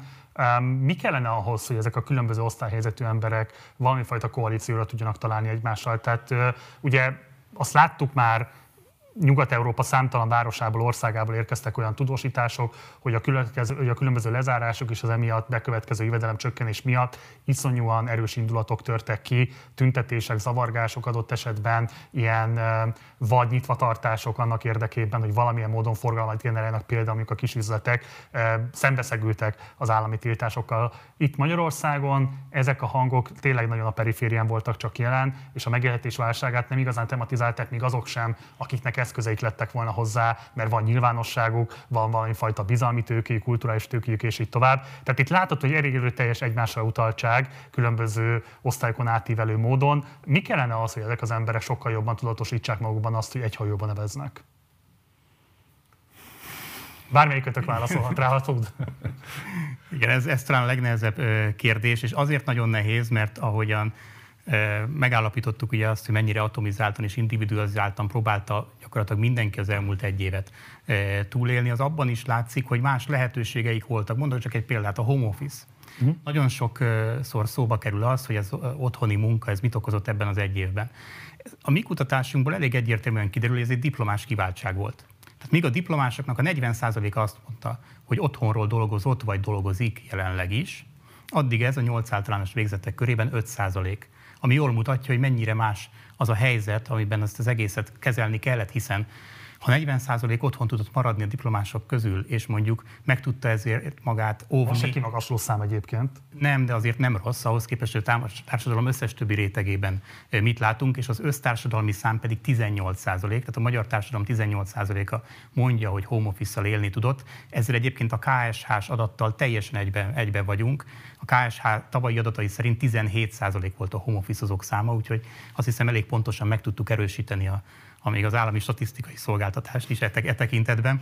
E, viszont ez ahhoz képest a 40%-nyi diplomás, aki azt mondja, hogy ő home office azt hiszem az egy nagyon jól mutatja, hogy mekkora privilégium, hogyha valaki magasan képzett, akkor ezzel élni tud. Ezzel az egészségét is jobban tudja kimélni, hiszen aki 8 általános végzettséggel kellett, hogy menjen a gyárba, akármi van, még akkor, amikor semmilyen oltás nem volt, az nyilvánvalóan egy egészségügyi kockázat is. Tehát én azt gondolom, hogy ezért az osztályhelyzet, társadalmi helyzet nagyon látszik abban is, hogy ki hogyan tudja átvészelni ezt az időszakot, és nem vagyok benne biztos, hogy olyan könnyű megteremteni így az egyértelmű szövetségét ezeknek a csoportoknak. Pontosan milyen politikai döntések hiányoztak ahhoz, hogy mondjuk a távmunka inkább opció lehessen sokkal több munkavállaló számára? Mit tetett volna a kormány annak érdekében, hogy szélesebb körben tegye hozzáférhetővé ezt a típusú munkavállalási formát? Hát e, e tekintetben nyilván az sokat segített volna, hogyha akár a internet előfizetések elterjesztése, akár annak az ingyenessége felmerülhetett volna tömegesen, ha akár erre bármilyen ösztönzőt bevezettek volna a munkahelyek tekintetében, hogy amit csak lehet digitálisan megoldani, ott ez, ott ez valóban menjen. Nyilván vannak olyan munkahelyek, amiknél ezt nem lehetett megoldani, tehát egy bolti eladó nem fogja tudni otthonról csinálni a saját munkáját, ez teljesen világos, de nyilvánvalóan vannak olyan munkakörök, mondjuk az érettségizettek körében, amit ők el tudnak látni, aminél nem lett volna törvényszerű, hogy ennyire legyenek szakadva mondjuk a, a diplomás home Én azt látom, hogy, hogy ezek a kérdések igazán fel sem merültek a kormányzatban, vagy legalábbis nem nagyon láttam jelét, hogy, hogy ezen gondolkodnának. Tehát, hogy, hogy, hogy hogyan segítsenek a, a nehezebb helyzetbe kerülő társadalmi csoportokon, lehet, hogy csak az én figyelmet kerülték el. Én nem láttam, én azt láttam, hogy az, azzal foglalkoznak elsősorban, hogy a ö, tőkés szövetségeseik profitjuknál maradjanak. Tehát a, akár a hazai, ahogy András mondja, kliensek, vagy hazai tőke, hazai nagyvállalkozók, akik igazán közel állnak a szívükhöz, illetve az itt termeltető, itt dolgoztató transzociális nagyvállalatok profitjuknál legyenek, És hogy mi lesz a munkavállalókkal, az egy sokadik kérdés. Azzal, azzal megint csak sokkal inkább foglalkoznak, hogy hogyan tartsák egyben a szavazótáborukat, hogyan, milyen politikai narratívát csináljanak, mondjanak el, és, és politikailag hogyan tartsák egyben a többségüket, de az, hogy ténylegesen mi történik a munkavállalókkal, az, az, az nem látom azt a gondolkodást, de mondom, lehet, hogy az én figyelmet került el, társadalompolitikáról, szociálpolitikáról volt szó, kormányzati, családpolitikáról persze mindig van szó, meg, meg van szó migrációról, meg ezer dologról, de, de társadalompolitikáról. Nem véletlen, hogy Ferge Zsuzsa az élettörténet interjújában hiányolja azt, hogy az ő életművének nincsen az elmúlt több mint tíz évben igazán kormányzati relevanciája az otthoni munkavégzés kívánalmának való megfelelés, és ezzel párhuzamosan a digitális távoktatás miatt szintén a szülőkre terhelt különböző feladatoknak az elvégzése nyilván jelentős terhet rótt minden magyar családra, de a ti kutatásotok ezzel kapcsolatban is több megállapítást tett, kérlek, hogy ismertesd ezeket a nézőnkkel. Igen, tehát azért az sem volt fenékig tejfel, hogyha valaki home office diplomásként otthon tudta vezetni az életét, hiszen tételezzünk fel egy olyan családot, ahol két egyetemet végzett, home office-ban otthon dolgozó, fiatal szülőként kellett mondjuk kisgyerekekkel otthon boldogulni, és esetleg a távoktatással ezt variálni. Itt egészen drámai szám jött ki nekünk, ugyanis azt próbáltuk föltárni, hogy kinek okozott problémát a munkavégzés és a család és a családi feladatoknak az összehangolása, ez ugye egyeseknél jelenthette azt, hogy mondjuk otthon lévő tényleg kisgyerek, másoknál jelenthetett digitális iskolázás és a, a, így, a, így a gyerek mellett, melletti segítséget, de azt láttuk, hogy a diplomásoknál ez volt az igazi probléma. Tehát ugyan lehet, hogy 40%-uk otthon tudott maradni, de viszont a diplomásoknak a 60%-a azt mondta, hogy neki nagyon komoly nehézséget okozott összehangolni mondjuk a gyerekeiknek a tanítá- tanítatását amellett, hogy neki mondjuk számítógép előtt kellett volna ülnie 8-10 órát egy nap. Tehát ez viszont jól látszik, hogy a magasabban képzetteknek egy másfajta nehézséget okozott a, a, a járvány alatt. Tehát még beszéltük, hogy a nyolc általánososok mondjuk lehet, hogy amiatt voltak nagyobb nehézségek közepette, hogy nekik el kellett menni mondjuk a gyárba, vagy valami olyan helyre, ahol egyszerűen nem volt más opció, csak menni kellett, akkor is a járványveszély van. A magasabban képzetteknél meg így kell elképzelni azt, hogy mi okozhatott frusztrációt, és talán amiről még nem beszéltünk, párkapcsolati feszültségeket is. Mert ugyan azt mondtuk, hogy a családi viszonyokat ugyan megerősíthette, meg a családra lehetett építeni már akinek, de nagyon sokan számoltak be azért arról, hogy ez sem mindig volt fenékig tejfel, és bizony nagyon sokan aggódnak amiatt, hogy a karanténban saját párjuk esetleg agresszívá válik. Néhányan be is számoltak arról a kutatásunkban is, hogy ez már megtörtént. Ez egy olyan része, amit talán nem érdemes szintén elhallgatni, de ez már a pszichés részéhez tartozik, azt hiszem a járványkezelésnek. Már egyébként a digitális távoktatással kapcsolatos nehézségek milyen új törésvonalakat mutattak, vagy élesítettek föl jobban a magyar társadalomban? Milyen egyenlőtlenségek lát, váltak még pregnánsabbá?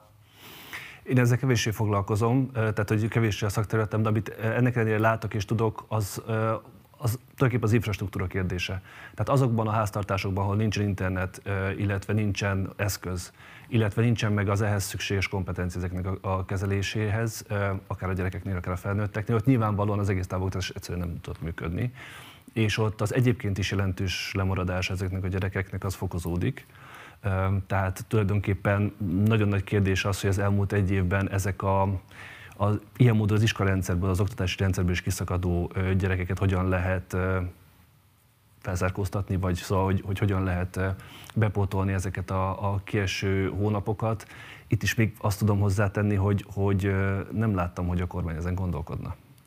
András, említetted már, hogy milyen pártpreferenciák vannak a válságkezeléssel kapcsolatban, és ugye kutatásotokból kiderül az is, hogy a Fidesz-KDNP szavazók 66%-a jelzi azt, hogy sikeresnek tartja a válságkezelést. Azt lehet tudni, hogy mivel azonosítják be a sikert, hogy mi alapján jön ki az, hogy valaki sikeresnek vagy sikertelenek tekinti a kormány válságkezelő intézkedéseit? Azt tekinti sikeresnek, aki azt gondolja, hogy eleget tett a saját eszközrendszerével azért annak érdekében a kormány, hogy mondjuk meg, megóvja a munkahelyeket, megóvja a jövedelmeket. Ezzel tud nagyjából azonosulni, ezzel a kijelentéssel a fideszeseknek a kétharmada.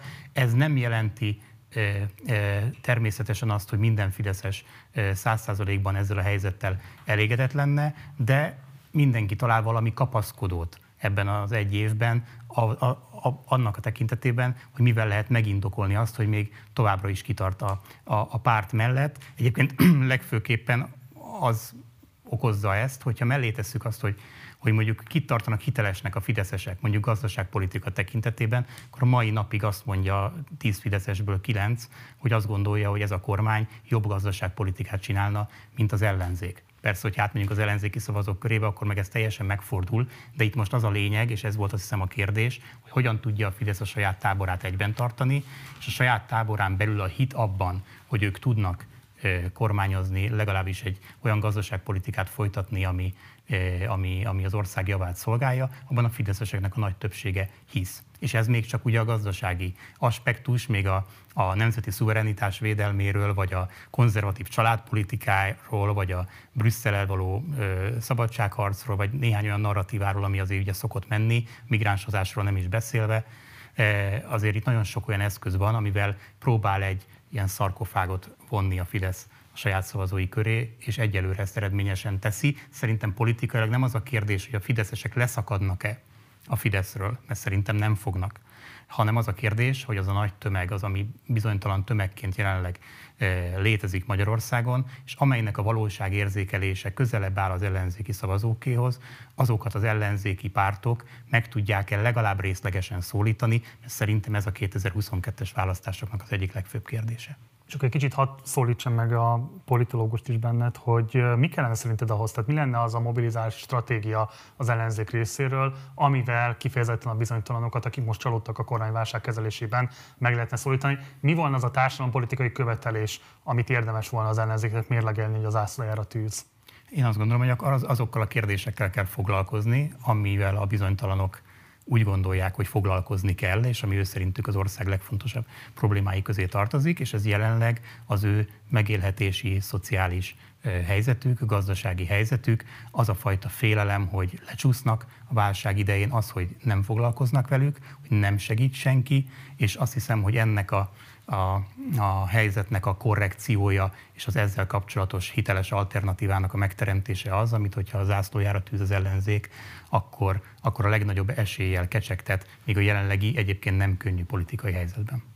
Itt ugye beszéltünk már Márkarról, és akkor ez az záró kérdésem is hozzád, hogy hogyan lehetséges megtörni azt a paradigmát, ami ehhez hozzászoktatta a magyar társadalmat Orbán Viktor az elmúlt 10-11 év során. Ugye ehhez a fajta perverz újraelosztáshoz nem sikerült az ellenzéknek soha igazán komoly választói elégedetlenséget csatolnia, vagy becsatornáznia, miközben nyilvánvaló, hogy ez sokakat feszít, de valahogy nem sikerül politikailag ezt igazából tematizálni. Szerinted miért van az, hogy a perverz újraelosztásnak a társadalmi költsége költségei, és az ebből adódó társadalmi katasztrófa, mint következmény, az ilyen kevéssé képes a magyarokat elégedetlenségre sarkalni. Tehát mi, szerintem minek kéne alapvetően megváltozni ahhoz, hogy a percepciónkban, szélesebb körben ez felháborodást tudjon kelteni?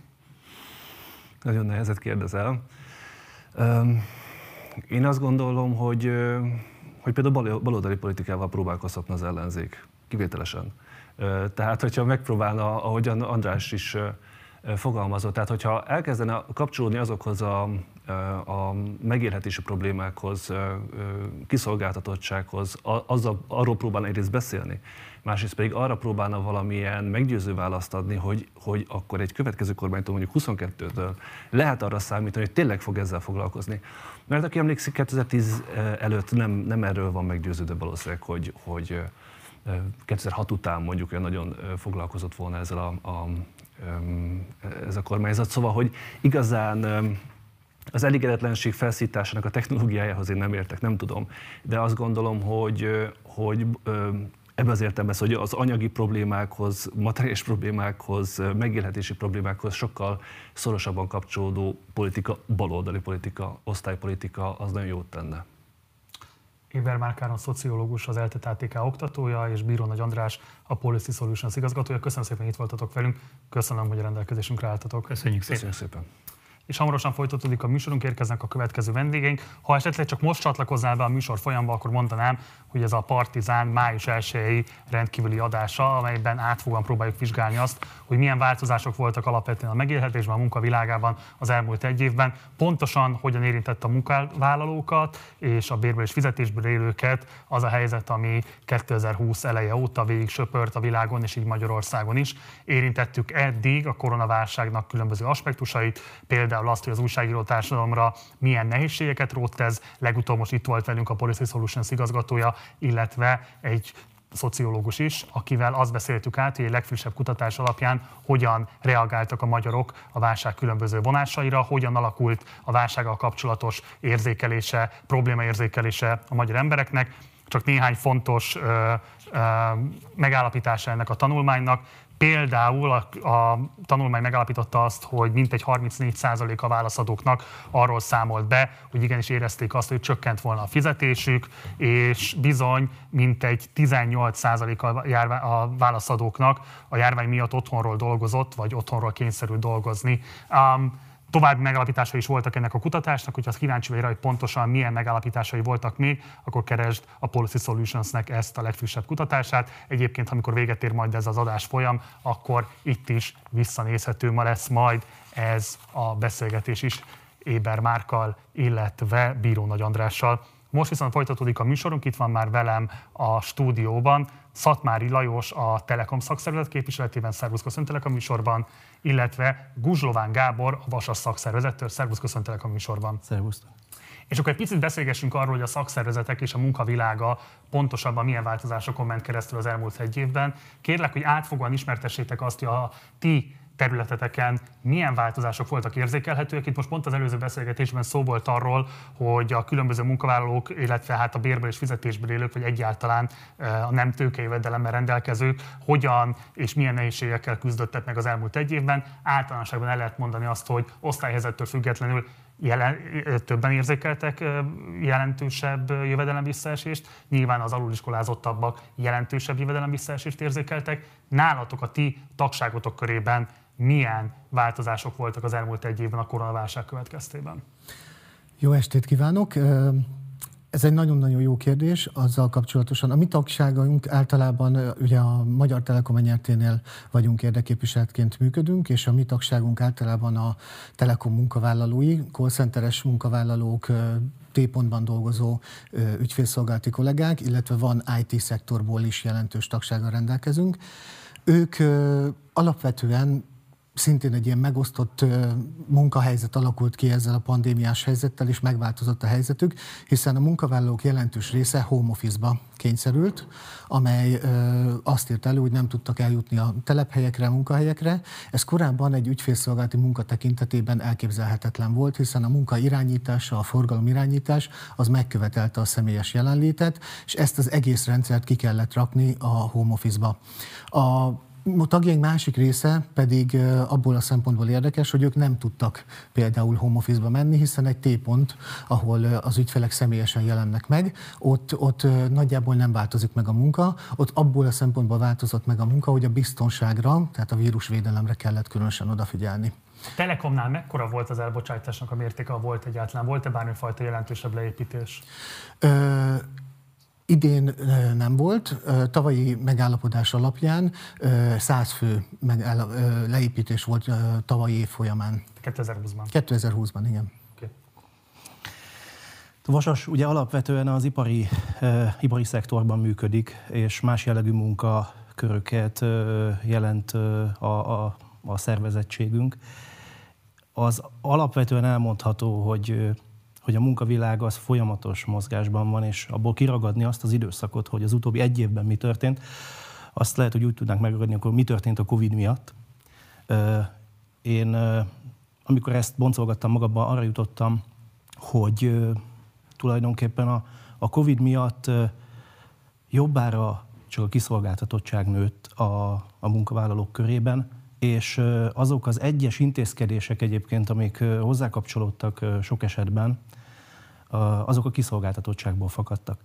Ugye hallottuk a hírekben, hogy voltak gyárak, ahol a szociális helységeket bezárták. Tehát nem az volt a munkáltató válasza, hogy átalakít, fejleszt, megoldást keres, hanem egész egyszerűen azt mondta, hogy ezekre nincs szükség. Vagy amiről nagyon kevesen beszélnek, ugye beszélünk arról, hogy, hogy hány munkahely szűnt meg. Mindjárt az év elején, sőt, még azt lehet mondani, 2019 év vége felé elindult egy olyan trend, ami a bérmunkásoknak a, a leépítéséhez vezetett, és ez sokszor nem jelenik meg a statisztikákban. Tehát a, az utóbbi egy évben én azt mondom, hogy a kiszolgáltatottság az, ami, ami, ami akár a cégeknek a, a profit miatti ö, várakozásait ö, teljesítendő ö, megjelent, ez, ez, ez okozott egy, egy különösen erős nyomást a munkavállaló rétegen. Hogy néz ki Magyarországon 2021-ben a szakszervezeti vezetőnek a munkavégzése. Tehát a, ti a saját munkahelyeteken hogyan gyakoroljátok ezt a munkakört? Kérlek, hogy minél praktikusabban írjátok le a nézőink számára, hogy miből áll a ti munkátok, mint szakszervezet is. Nagyon jó kérdés, köszönöm. Én 2019. január 1-ig aktív munkavállaló voltam. A szakszervezet 2006-ban jött létre, tehát egy, nem egy hagyományokkal vagy ős szakszervezetként jöttünk létre, hanem mi fiatalok gondoltuk úgy, hogy kell változtatni azon a munkakörülményen, ami akkor még a T-Online ZRT-ben volt. Így kerültünk be a Telekomba, és megörököltük ezt a helyzetet. Egy szakszereti munkavezető, vagy szakszereti vezetője e, igazából a tagsággal foglalkozik. A tagoknak a ügyes-bagyos dolgait intézi e, egész nap, illetve ami a legfontosabb az, hogy folyamatosan tanul, hiszen fel kell készülni e, olyan tárgyalásokra, amelyeken e, ugye a munkavállalók bére, vagy létszáma, vagy éppen a béren kívül juttatások dőlnek el. Úgyhogy én tanulással töltöttem az elmúlt másfél évet. Én ehhez úgy szoktam viszonyulni, hogy alapvetően a szakszervezet egy csapatmunka. Tehát ha azt mondjuk, hogy egy vezetőnek mi a feladata, akkor, akkor én azt mondanám, hogy, hogy, hogy jó csapat irányítóként, jó igazi vezetőként kell, kell működni, és nem lehet a többieket gyakorlatilag kiszorítani. Nem lehet azt mondani, hogy, hogy én én ezeket a feladatokat csinálom, és, és ez mellett gyakorlatilag a szakszervezetet akkor én jelentem, és nincs más feladat a szervezetem belül. Igazából az utóbbi, az utóbbi egy évben is főleg, főleg ezzel foglalkoztunk, hogy, hogy próbáljunk közösen, próbáljunk csapatként bővülni, és egyre, egyre több helyen jelen lenni, vagy, vagy másokat is megszólítani ennek a, ennek a mozgalomnak, mert, mert egy szakszervezeti vezető attól, hogy ő, ő egy vállalatnál dolgozik, én is most már azt lehet mondani, hogy függetlenített tisztségviselőként dolgozhatok. Tehát az a munkaköröm, ami korábban volt, azzal, azzal már nem kell foglalkoznom ugye a munkaidőkedvezmények rendszere miatt, de mit sem érne az egyéni munka, hogyha nem lenne mögötte egy olyan csapattím, akiknek a munkájára támaszkodni lehet, és akiket gyakorlatilag irányítva közösen fogalmazzuk meg és csináljuk a szakszervezetet. Ugye az előző panelben, amikor itt voltak a vendégeim, arról beszéltünk, hogy milyen elégedetlenség van a pandémiával összefüggésben, a megélhetés egyre nehézkesebbé válásával kapcsolatban a munkavállalók széles körei között, vagy köreiben. Ti ezt érzékelitek el, tehát ti tapasztaljátok-e azt a szakszervezeti tagság körében, hogy valóban megnehezedett a megélhetés az elmúlt egy évben? Tematizálják-e ezt a tagok számotokra? Ez jelente bármifajta stratégiai kihívás számotokra, hogy egy olyan időszakban, amikor a gyülekezés el van lehetetlenítve, nem lehetséges járványügyi okokból, meg politikai okokból sem. Tehát a nyomásgyakorlások a klasszikus eszközei ki vannak véve a kezetekből, hogy hogyan lehetséges mégis tematizálni ezt a fajta elégedetlenséget. Tapasztaljátok-e ezt, és ha igen, akkor hogyan gondolkodtok erről? Igen, tapasztalunk ilyen elégedetlenséget. Ha Szintén egy megosztottság alakult ki egyébként a munkavállalók és a saját tagjaim között is, hiszen van, aki tudott home office-ban dolgozni, valaki nem. Ez egy olyan feszültséget okoz. Gondolok itt ugye a kormány által tavaly bevezetett minimálbér 10%-án adható otthoni munkavégzés támogatására, amelyet nálunk a munkáltató még nem vezetett be, természetesen próbáljuk ezt harcolni, de ez is egyébként feszültséget okoz, hiszen van, aki home office-ban dolgozik, és otthon tud napi, öt, heti öt napot dolgozni, valaki pedig T-pontban nem tehát akkor neki jár, nem jár, tehát ez egy ilyen feszültséget okozott a tagságomon belül. Ezen kívül pedig a költségek növekedése az, ami, az, ami megjelent a tagi oldalról.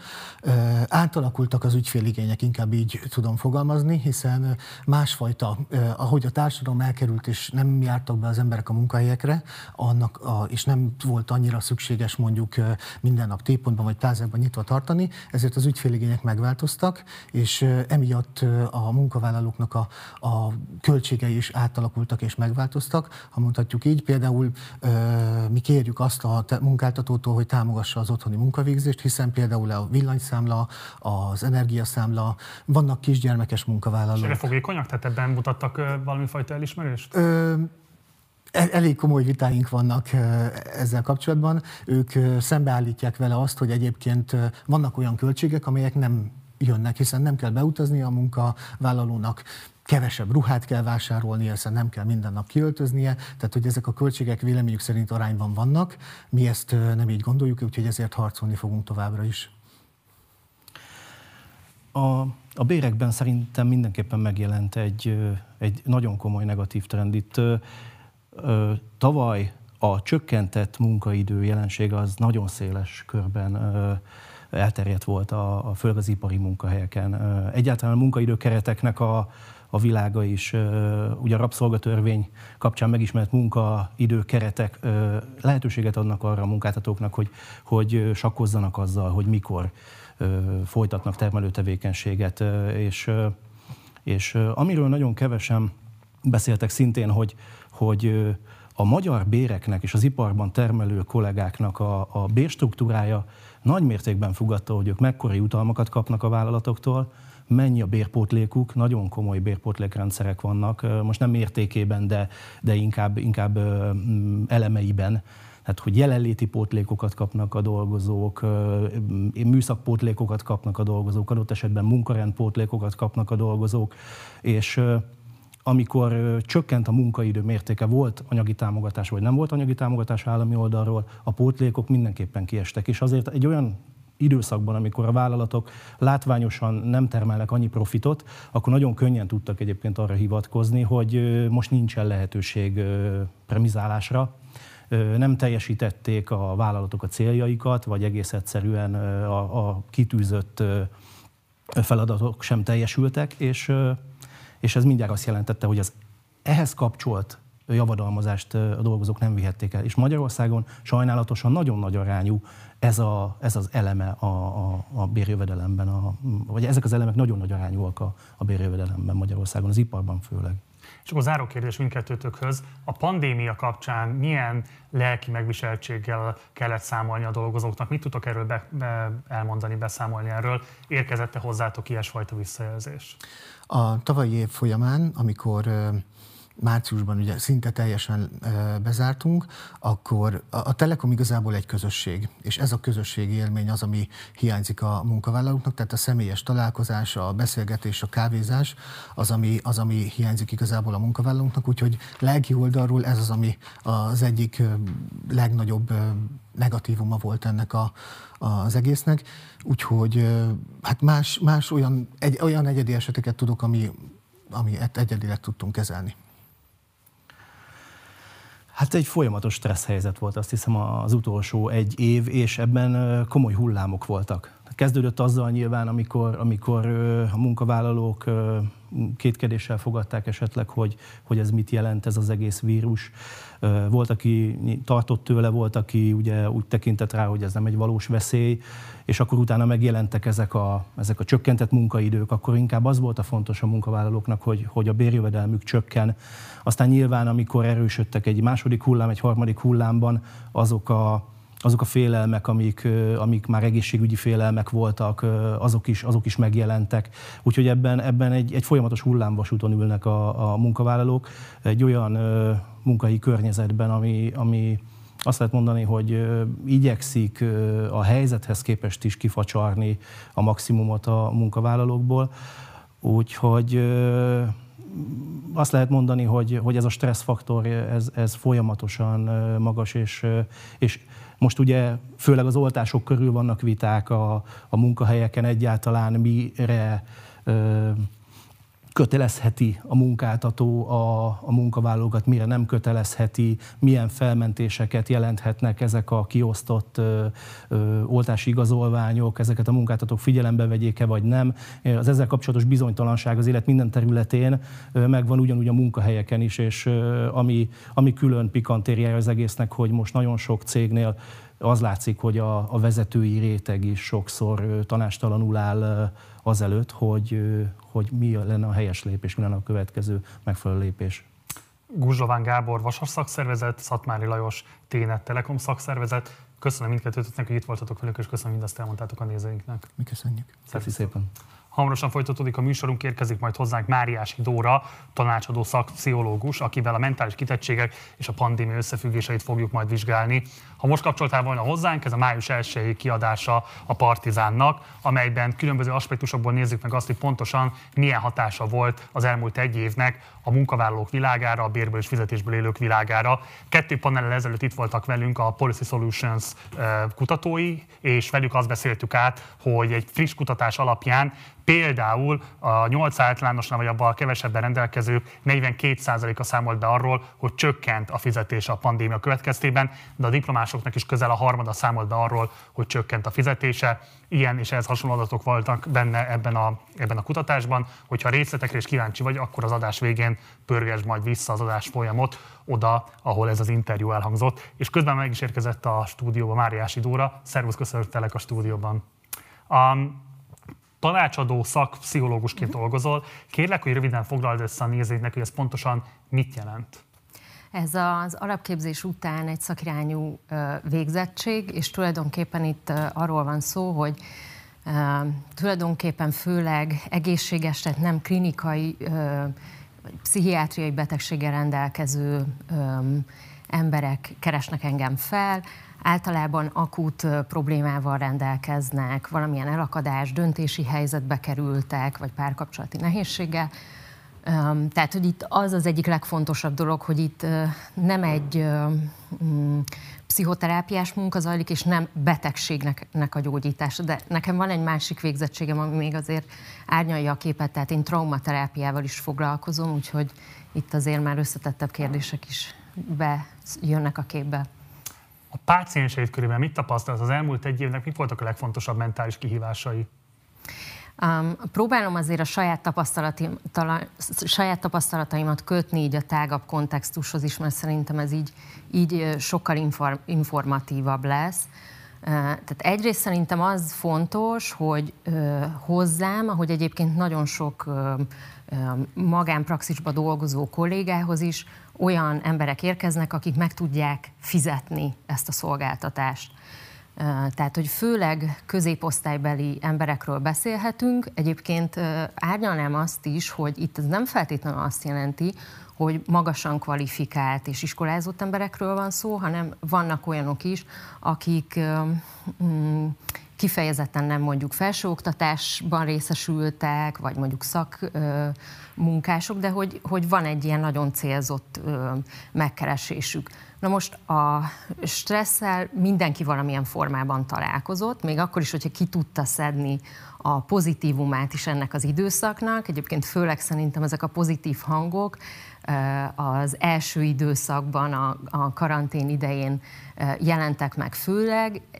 Érdekes módon, vagy paradox módon sokaknak ez is feszültséget jelentett, így a társas összehasonlítás jelensége kapcsán, hogy az, a, ugye a közösségi médiában, a közösségi platformokon azt látták, hogy más tanul, hatékonyan használja fel az idejét, és ehhez képest ő pedig küzd azzal, hogy egyébként a napi feladatait is elvégezze, felborul a bioritmusa, alvás problémái jelennek meg, stb. Tehát, hogy itt a stressznek nagyon-nagyon sokféle szintjével találkozhatunk, és itt nem kell kifejezetten arra szintre gondolni, amikor valaki pszichiátriai betegséget kezd el mm, hát nem is tudom átélni, vagy megtapasztalni, hanem itt azt is lehet mondani, hogy egy természetes szenvedés, ami egy ilyen időszakban kialakul, az majd, hogy nem mindannyiunkat jellemzett. És hogy erre azt is szeretném azt is szeretném ehhez hozzátenni, hogy a külföldi szakirodalomban is elég gyakran megjelenik, és, és már itthon is a pszichopandémia kifejezés, vagy a mentális betegségek cunamia, amit nagyjából már fél évvel ezelőtt elkezdtek prognosztizálni a szakemberek, és um, ami akár egyébként kifejezetten így a lezárások után törhet be a legerőteljesebben. Amellett, hogy látszanak valóban a szenvedés tünetei, azért itt szerintem az is egy nagyon fontos szempont, hogy ne menjünk el a túlságos patologizálás irányába, tehát hogy tényleg természetes a szenvedésnek egy bizonyos szintje, gyakorlatilag szinte mindenkinél, mert hogy nagyon nagy a megfosztottság, akár csak a társas, lelki, és hát aztán most itt az előző panelekben szó volt arról is, hogy milyen konkrét egzisztenciális küzdelmekkel is kell meg, hát szembenéznie az embereknek. Az állami ellátórendszer hogyan vizsgázott az elmúlt egy évben? Ugye általában az a vád szokta érni, az ellátórendszer nem alkalmas arra, hogy kifejezetten azoknak, akiknek nincs pénzük magánpraxisba elmenni és magánegészségügyi szolgáltatásokat igénybe venni, akár például mentális segítséget, azokat nem tudja igazából semmifajta védelemben részesíteni. Uh-huh mi a tapasztalat az elmúlt egy évben az állami ellátórendszer e tekintetben, hogyan reagált a kifejezetten mentális segítséget kérők számára? Én azt hiszem, hogy nagyon nehéz helyzetből próbáltak meg nagyon gyorsan és nagyon rugalmasan reagálni. De hogy ebben az időben azért nem részesült előtérben mondjuk a, az állami pszichológiai vagy pszichiátriai rendszereknek a támogatása, tehát hogy, hogy tágabb társadalmi, vagy hogy is mondjam, akár anyagi kormány részéről érkező támogatás szempontjából. Tehát most mondok egy példát, Szegedről az akut pszichiátriai ellátást, azt kihelyezték Makóra miközben mondjuk a, a klinikán más krónikus osztályok azok meg tudtak maradni. Ez hónapokon keresztül jelentős nehézséget okozott, de hogy máshol is előfordult az más városokban is, hogy a járóbetegellátás vagy ö, szünetelt, ö, vagy pedig ö, hát leállít, tehát leállították egy ideig, vagy nagyon erősen korlátozták, illetve mivel az egyik leg ö, sérülékenyebb csoport a, a mentális betegséggel rendelkezők, tehát a komoly pszichiátriai betegséggel rendelkezők csoportja volt, ezért az ő állapotuk viszonylag hamar mm, súlyosbodott, tehát hogy azt is lehet mondani, hogy a pszichiátriák, a pszichoterápiás helyek egy része tulajdonképpen elég gyorsan megtelt. És nemrég volt arra példa, hogy akut krízisben lévő szuicid gondolattal, meg szuicid késztetéssel rendelkező jelentkező nem tudott támogatást kapni állami intézménybe, és hogy ez alapvetően nem az intézményrendszer hibája, mert nagyon le vannak terhelve, és nagyon mostoha a helyzet. Évek óta leépülőben van, és ez, a, ez az ágazat, tehát nem kap kellő támogatást. Egyébként én pedig azt is tapasztaltam, hogy annak ellenére, hogy hogy itt most elhangzott, hogy nagyon sokaknak a, a bevétele jelentősen csökkent, sokan elvesztették az állásukat is, tehát hogy nem feltétlenül rendelkeztek megfelelő anyagi háttérrel, előfordult, hogy mégis prioritást élvezett az, hogy pszichológiai vagy pszichiátriai segítséget kapjon valaki. Tehát adott esetben egy család minden követ megmozgatott, vagy egy személy minden követ megmozgatott, hogy segítséghez jusson. Az is előfordult, hogy ezek az állami intézmények elkezdték kiajánlani egyébként a jelentkezőket a, a magánszektorba, tehát, hogy valószínűleg ezt én most erre nem találtam egyértelmű adatokat, csak az, az, amiket én így különböző platformokon, meg saját tapasztalatból is látok, az alapján tudom leszűrni, hogy itt lehetett nagy vándorlás az egyik szektorból a másikba, tehát akiknek elfogyott mondjuk a forrásuk, de szükségük volt arra, hogy kapjanak lelki támogatást, azok próbáltak államilag finanszírozott mm, helyekre menni, de hogy onnan is érkezett, tehát az államiból is, mert például olyan hosszú volt a, a várólista, hogy, hogy megjelentek a magánszektorban is. Mennyire volt jelentő az elmúlt egy évben, hogy valaki, akinek megváltozott az anyagi helyzete, lecsökkentek a jövedelmei, abba kényszerült hagyni a terápiáját? Lehet erről tudni bármilyen adatot? Én nem tudok erről adott adatot, tehát próbáltam keresni, de én erről nem tudok.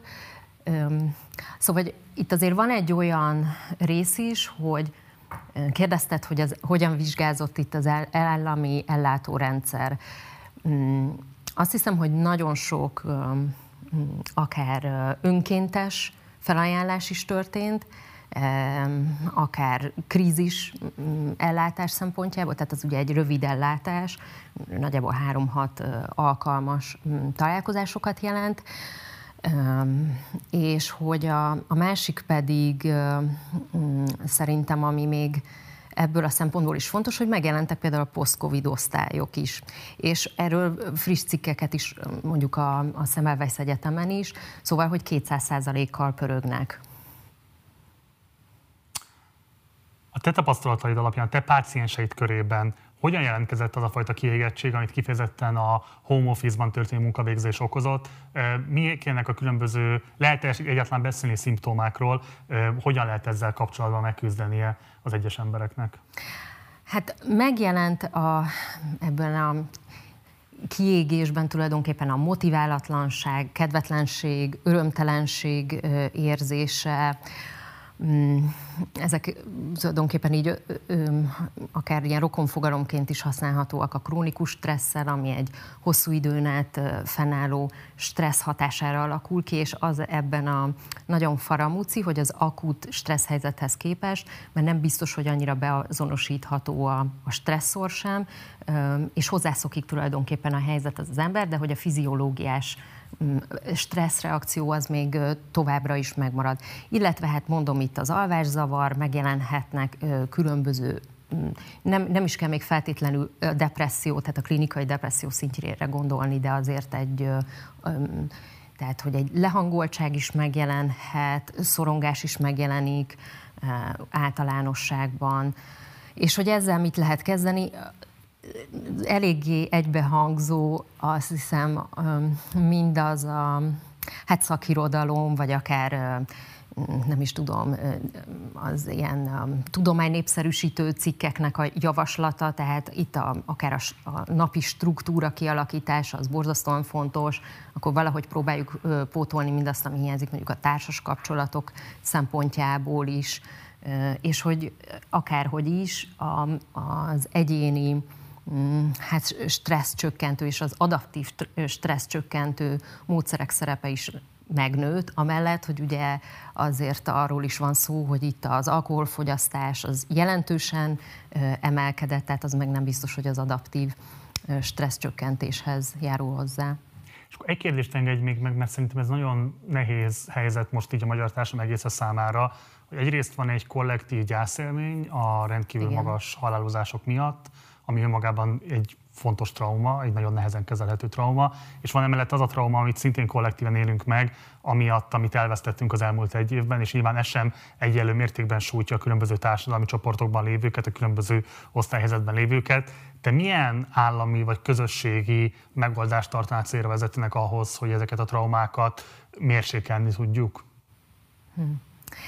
Azt hiszem, hogy jó lenne, hogyha sok csoportos, vagy valahogy közösségi lehetőség lenne arra, hogy ezek tematizálódjanak. Tehát most én itt nem csak csoportterápiákra gondolok, hanem azokra a meglévő intézményekre, ahol akár mondjuk egy bizonyos, nem is tudom, társadalmi réteg tud találkozni, szóval, hogy ott legyen ennek kerete, hogy ezek a ezek a reakciók tulajdonképpen felszínre kerüljenek, és lehessen valami fajta közös feldolgozás is.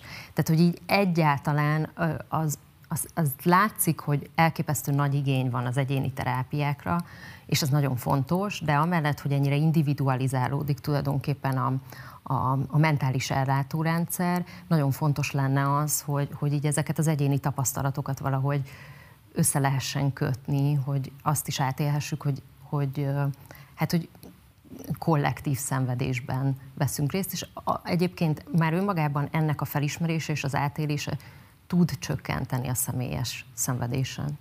Máriási Dóra, tanácsadó szakpszichológus, köszönöm szépen, hogy itt voltál velünk, és köszönöm, hogy mindezt megosztottad a nézőinkkel. Köszönöm. Folytatódik a műsorunk, hamarosan érkezik majd a stúdióba Gregor Anikó, akivel a nők megváltozott helyzetét fogjuk majd vizsgálni a munkavilágában. Ő számos kutatásnak volt egyébként, számos kutatás végzett egyébként kutatótársai, valamelyik szintén ezt a témakört járták körbe, erről fogok majd vele beszélgetni. Hogyha esetleg most csatlakoztál volna be az adás folyamunkba, ez a Partizán május 1 külön kiadása, amelyben azt nézzük meg, hogy az elmúlt egy évben a koronavírus válság kapcsán hogyan változott meg a bérből és fizetésből élőknek a helyzete, mik a legfontosabb változások a munkavilágában és már itt is van velünk Gregor Anikó. Szervusz, köszöntelek a stúdióban. Köszönöm, Köszönöm a meghívást. Sziasztok. Um, egy picit beszéljünk arról, hogy mi a nők speciális helyzete most jelenleg a koronavírus válság közepette. Ugye volt egy kutatásotok Kovács Eszterrel, amit nagyjából egy évvel ezelőtt publikáltatok, amiben az első hullám kapcsán próbáltatok meg egyfajta átfogó képet adni arról, hogy hogyan oszlanak el a különböző terhek, gondoskodási terhek és így tovább a családon belül a koronavírus válság következtében. Most ott nyilván az első hullámnak az eredményére tudtatok koncentrálni, éppen még benne voltunk, amikor ugye az adatfelvétel zajlott. Azóta már eltelt a második hullám, benne vagyunk a harmadikban, látva a nyitási őrületet, simán bele fogunk futni a negyedikbe is.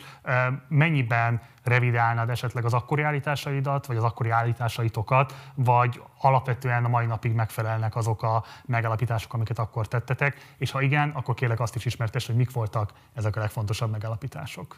Alapvetően akkor arra fókuszáltunk, hogy vajon a gondoskodási válság kellős közepében ez a Covid vírus nyomán keltett újabb válság milyen hatásokat fog generálni nők és férfiak életében.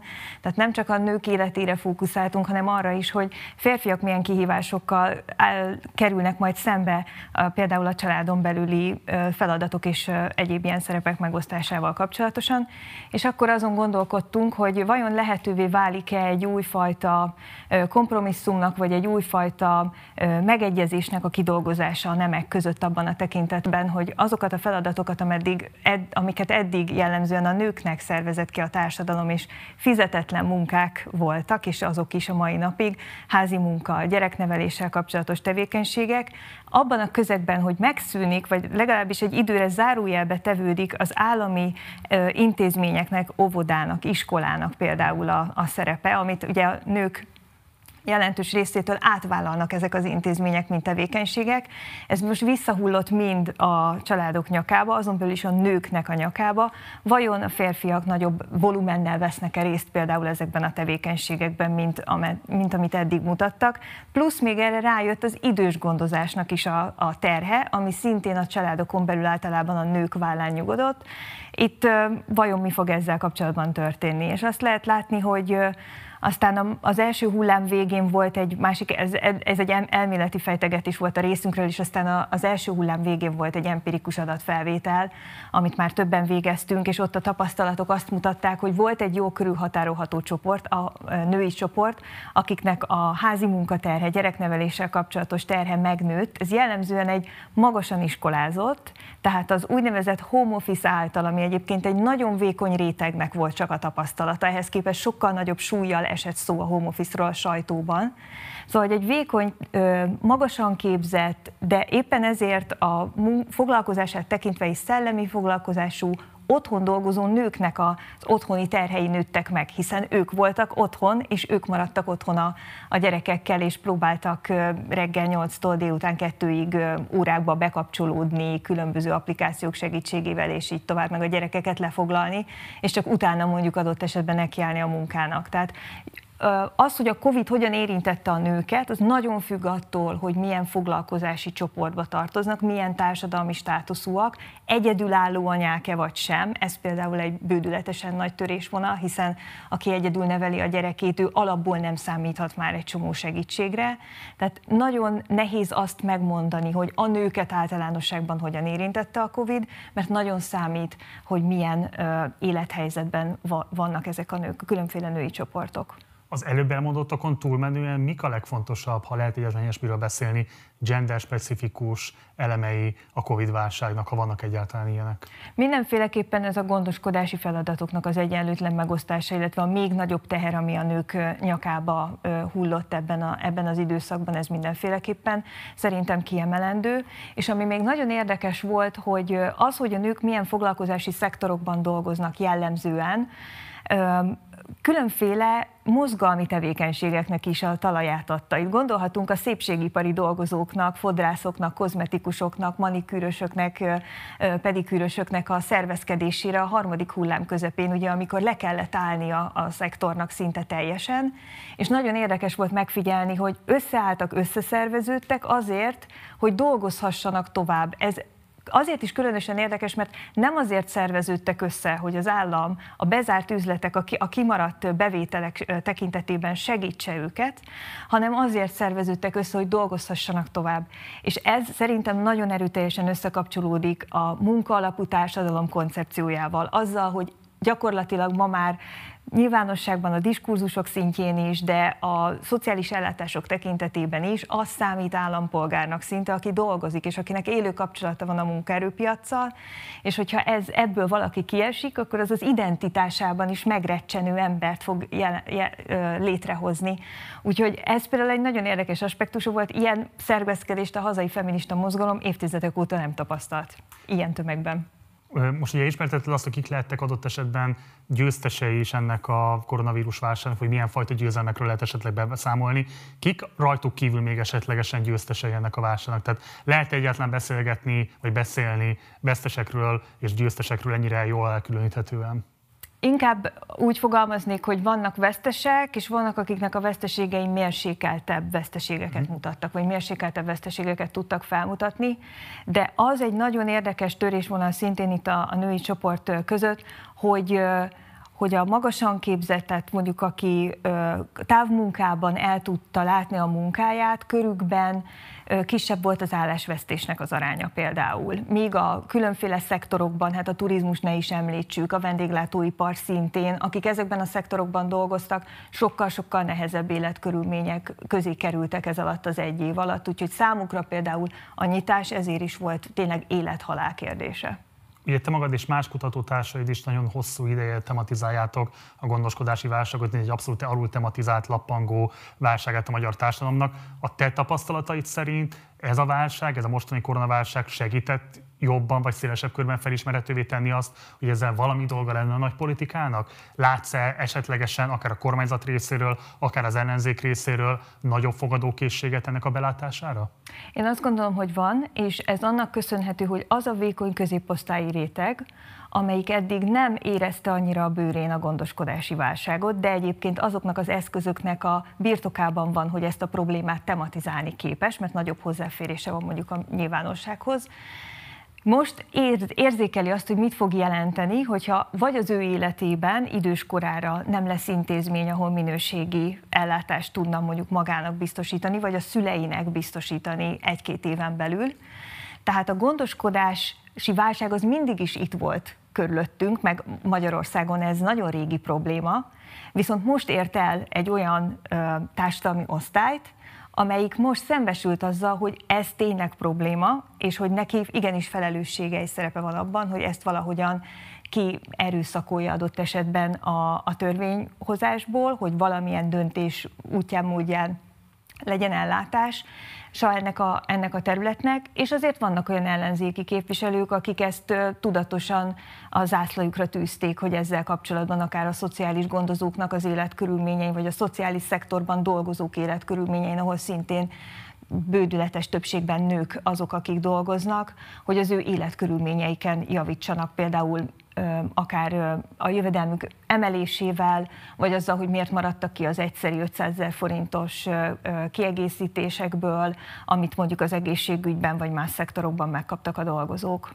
És akkor záró kérdés, hogyan lehet értékelni a társadalom politikáját a kormánynak az elmúlt egy évben? Tehát melyek voltak azok az intézkedései, amelyek kifejezetten mondjuk enyhítették azokat a gender-specifikus válságszüneteket, amikről te is beszámoltál, és melyek voltak azok, amelyek kifejezetten élezték ezeket? Mit lehet erről elmondani? Hát nehéz egy ilyen áttekintést adni, de azért voltak olyan tématerületek, amelyeket az utóbbi időben érezhetően mondjuk jobban igyekszik felkarolni a, a kormány. Az elmúlt egy évben azért itt a koronavírus válság következtében például a nők elleni erőszakos esetek száma megnövekedett, és úgy tűnik, hogy ezzel kapcsolatosan például több olyan lépést is igyekszik tenni a kormány, amivel lehet, hogy éppen a, a PR szintjén és a diskurzusok szintjén, de legalább tematizálja a kérdést, és meg akarja mutatni azt, hogy ő tesz ezekért a, ezekért a, a bajba esett nőkért, bár jellemzően nem nőkről beszél, hanem általában előszakról, tehát elveszi ennek a nemi élét, de ez mondjuk például egy olyan téma, ahol a, amiben azért látszódik valami fajta változás, vagy legalább annak a felismerése, hogy ez tényleg probléma. Gregor Annikó, szociológus, köszönöm szépen, hogy itt voltál velünk, és köszönöm, hogy mindazt elmondtad a nézőinknek. Én is köszönöm.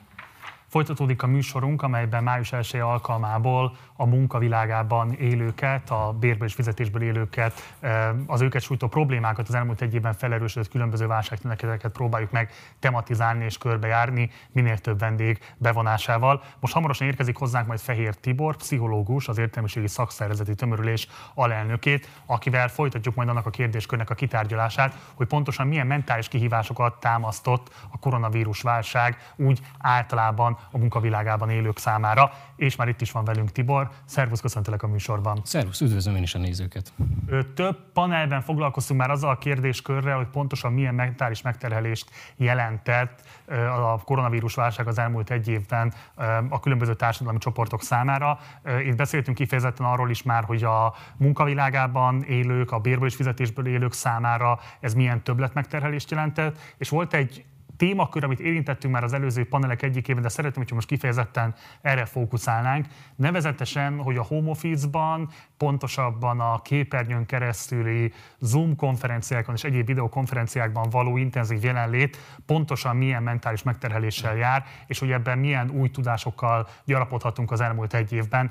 Hogyan lehet leírni ezt az állapotot pontosan? Mi az a speciális mentális kiégettség, ami veszélyezteti azokat az embereket, akik mondjuk tényleg ténylegesen a munkaidéknek most a jelentős részét azt képernyő előtt töltik, az emberi kapcsolataik alapvetően a digitális térben realizálódnak, tehát milyen megkülönböztetett veszélyek fenyegetik ezeket az embereket? Hát van egy olyan fogalom, amit úgy írtak le például a Stanford kutatói, hogy Zoom kiégés vagy Zoom fáradtság, ami nyilván nem csak erre a platformra vonatkozik. És amit leírnak az az, hogy ez annyira más a mindennapokhoz képest, hogy ezzel foglalkozni kell. Például viszonylag ritkán szembesülünk azzal a helyzettel, hogy folyamatosan látjuk a képünket egy képernyőn keresztül, viszonylag ritkán rohangál valaki utánunk egy tükörrel, hogy lássuk a reakcióinkat kívülről. Tehát viszonylag ritkán kell emberi arcokkal folyamatosan szemeznünk. Nagyon sokat ülünk ebben a helyzetben. Amúgy is ülő életmód az egy ilyen problémás helyzet mindenféle egészség, pszichológiai vagy átlag ilyen orvosi szempontból. Illetve ott van még az, hogy az emberi kapcsolatok is annyira átváltoznak, míg mondjuk egy, egy tárgyaláson vagy egy megbeszélésen mondjuk X számú ilyen kognitív képességet kell mozgatnunk, akkor sokkal jobban igénybe veszi a figyelmet ez az online működés, és egészen egyszerűen azért is indultak el olyan szakszervezeti mozgolódások, korábban is, de most főleg, mint például az Ír Szakszervezeti Szövetség esetében, akik elkezdtek azért küzdeni, hogy le lehessen kapcsolódni. Tehát ez nem a kikapcsolódás, hanem a lekapcsolódásnak a joga, hogy egészen egyszerűen a munkavállaló egy ponton túl ne legyen kereshető, ne legyen hívható, ne kelljen e-maileket nézni, mert ezek mind-mind úgy ilyen mikroterheléseket jelentenek, amit főleg ebben a helyzetben egyszerűen egy ponton elviselhetetlen, és ennek a leírására alakult ki ez a Zoom fáradtság. Egy előző panelben beszéltünk már arról, hogy az állami ellátórendszernek milyen lehetőségei vannak. Te most mit javasolnál azoknak az embereknek, akiknek az anyagi helyzet nem teszi lehetővé azt, hogy egy magánpraxisból befizessék magukat? Mik azok a szolgáltatások, mik azok az állami ellátások, amiket kifejezetten akár az unfáradtság, akár ennek a súlyosabb változatai kapcsán igénybe vehet az állampolgár? Hát nyilván ugye vannak olyan mentálhigiénés osztályok, amik jelenleg is vannak, tehát tudjuk azt, hogy ezeknek a száma azért most már csekély, de hogy vannak, tehát továbbra is vannak olyan pszichiátriai osztályok, vannak olyan a különböző klinikai szakpszichológusokat is foglalkoztató állami ellátásból ezt igénybe tudják venni, de erről már kicsit sokat beszéltetek az előbbi blokkokban, és engedelmeden inkább onnan közelítenék, ami több vendég is megfogalmazott, hogyha ez egy kollektív szenvedés, uh-huh akkor hogy lehet valahogy kollektíven fellépni, hogy ez megváltozzon? Mert ugye nyilván itt az itt és mostba kell az embernek megoldásokat kapnia. Kell nyilván kapni a terápiát, kell kapni a tanácsadást, ha arról van szó, de hogy attól még a kollektív szenvedésünk nem biztos, hogy jobb lesz. És nyilván innentől kezdve ez egy szakszervezeti kérdés is tud lenni. Mert gyakran például támadják a pszichológiát azzal, hogy azt tudja csak csinálni, hogy az ember belső megéléseit átalakítja, a helyet, hogy az ember tudna a környezetét jobban megváltoztatni. És ez abszolút téves. Tehát, hogyha azt veszük, hogy van elsődleges kontroll és másodlagos kontroll, és a másodlagos kontroll az, amikor már nem marad más, csak hogy a belső megéléseimmel kezdjek valamit. És Weiss is munkatársai pont azt írják le ebbe a 94-es cikkükbe, hogy van viszont elsődleges kontroll. Amikor megpróbálom úgy átalakítani a környezetemet, hogy az jobban tükrözze az én igényeimet, az én elvárásaimat, és akkor ez egy pont ellentétes viszonyolás, mint az előző, és hogy sok embernek ugye erre nincs lehetősége, hogy megváltoztassa a környezetét, ami körülveszi, és ezért nem, nem támadni kell őket, hogy hát milyen ez a például a magyar nép, hogy nem tud megszervezni, nem tud belépni a szakszervezetekbe, vagy mondhatjuk azt is, hogy a szakszervezet végre például az a forma, amiben meg tudna valósulni ez az elsőleges kontroll, amit én nem tudok egyedül egy munkahelyen elintézni. Ez egy szakszervezeti csoport sokkal jobban tudja képviselni, országos szinten pedig a szakszervezet. Elég mondjuk csak a munkatörvénykönyvének a nehézségére gondolni. Erről egy picit mesélj még kérlek, mert szerintem ez a nézőink számára feltűnést kelthet, hogy te ugye egyszerre vagy mentálhigiénés szakember és szakszervezeti aktivista. Hogyan fér meg ez a két identitás egymás mellett, és pontosabban milyen hatással van az egyik identitásod a másikra? Nagyon egyszerűen az előző, előtte elmondottakra tudnék utalni, hogy amikor valakinek az itt és mostba kell segíteni, akkor nyilván neki kell terápiát nyújtani, legyen szó felnőttről vagy gyerekről. De az, hogy egyre több embernek nyújtunk terápiát, az önmagában viszont nem oldja meg a nagyobb, tehát akár ilyen szociálpszichológiai szintű nehézségeket, ott más az adekvát ellátás. És pont ezért mondom azt, hogy amikor mondjuk azzal szembesül valaki, hogy annyira szorong a koronavírus járvány következményei miatt, akkor persze jó, hogyha kap például relaxációs technikákat, amivel tudja az akut helyzeteket kezelni, de attól a környezete nem változik meg. És hogy itt jön be az, amit elkezdtem például mondani, hogy munkatörvénykönyvének hiába van ott az 54. bekezdésének a második és a harmadik része, az első és a második, ami végre kimondaná azt, hogy amennyiben nekem olyan munkát kell végeznem, ami az egészségemet, mások egészségét vagy a környezetemet súlyosan és közvetlen veszélyezteti, akkor nem csak megtagadhatom a munkavégzést, hanem kötelességem is megtagadni.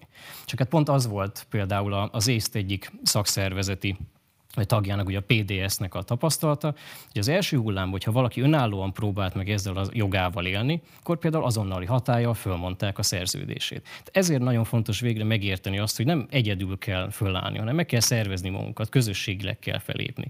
De ugyanúgy, amikor azzal szembesültek nem csak a mi tagjaink, hanem más munkavállalók is, hogy ott vannak olyan munkahelyek, amik nem biztonságosak. Most nem csak mentális értelemben, hanem egészen egyszerűen a, a fizikai jólétemre is. Hiába mondja azt a vezető, hogy el tudok menni fizetés nélküli szabadságra. Hát benne van a nevébe, hogy miért annyira nem jó opció. Ott van, hogy tudok mondjuk a munka törvénykönyvének az 55. paragrafusának első bekezdésének K pontjára is hivatkozni, hogy adott esetben én tudok mentesülni a munka alól, hogyha ilyen méltányossági dolgokat föl tudok hozni, és kötelesség is a vezetőnek ilyenkor ezt figyelembe venni. Igen, ám csak akkor nincs bér, és nincsen TB. Tehát akkor ugyanúgy nekem fizetni kell az egészségügyi hozzájárulás díját, tehát hogy megint nem, nem értem el semmit. Tehát ezek az ilyen egyéni utak, amiket sokan megpróbáltak, vagy például a táppénzre menni, még nyilván ez is egy ilyen megoldás volt sajnos, vagy nem sajnos sokaknak, ezek az egyéni szintek. És hogyha végre megszervezzük magunkat, és nyilván a pszichológusok is dolgozók, tehát ugyanúgy a, a legtöbbjük az egészségügyben dolgozik, gyermekvédelemben dolgozik, vagy az oktatásban dolgozik, főleg az utóbbi területen dolgoznak nagyon sokan iskolákban, óvodákban, pedagógiai szakszolgálatokban, azt fel lehet ismerni, hogy a pszichológusok ügye, a pszichológus dolgozók ügye, azok a dolgozók egészének az ügyéhez kapcsolódik. Ebben, na ez kapcsolódóan kérdezem, hogy milyen tanácsot adnál azoknak a nézőinknek, akik mondjuk azt mondják, hogy szuper, valóban fontos lenne valamifajta kollektív fellépés, nem csak például mondjuk munkavállalói jogok garantálásáért, vagy a magasabb fizetésért, hanem akkor az adott esetben ilyen mentálhigiénés védelemért, vagy valamifajta biztosítékért, hogyan szervezzék meg saját magukat, mi legyen az első lépés, amelyben kollektív élményét tehetik azt például, hogy igen, a Zoom kifáradás mindannyiunkat sújt, mit tudunk tenni annak érdekében, hogy ebből, a kollekt, hogy ebből az individuálisan megélt mikrotraumából valami fajta kollektív erőfeszítés tudjon szárba szökkenni. Mit tanácsolnál nekik? Konkrétan vissza lehet nyúlni ezekhez a konkrét dolgokhoz, amit mondtál, hogy mindannyiunknak most voltak ilyen mikrotraumái ebben a helyzetben. Ezek konkrét élmények, és végre lehetnek ezek olyan úgynevezett ilyen együttes élmények, ami végre egy anyanyelv lehet arra, hogy tudjunk ezekről a helyzetekről beszélni. Mert adott esetben a szakszervezetek sokszor ilyen elvont szinten tudta csak ezekről a dolgokról beszélni. Most a konkrét élmények szintjére le tudunk menni. Milyen volt az, amikor üvöltöztek egy szakszervezeti taggal, vagy nem szakszervezeti taggal egy vezetői irodában?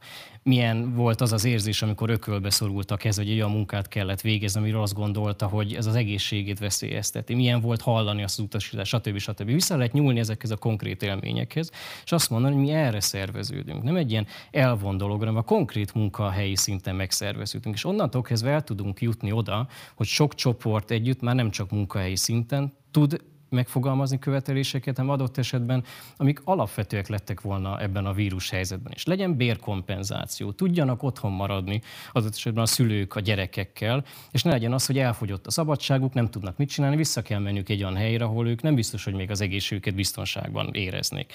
Lehetett volna azt, hogy úgy megtámogatni a munkáltatókat, hogy ne szűnjenek meg álláshelyek, hogy ne éljenek meg egzisztenciális bizonytalanságot a munkavállalók, vagy ámblok a családok.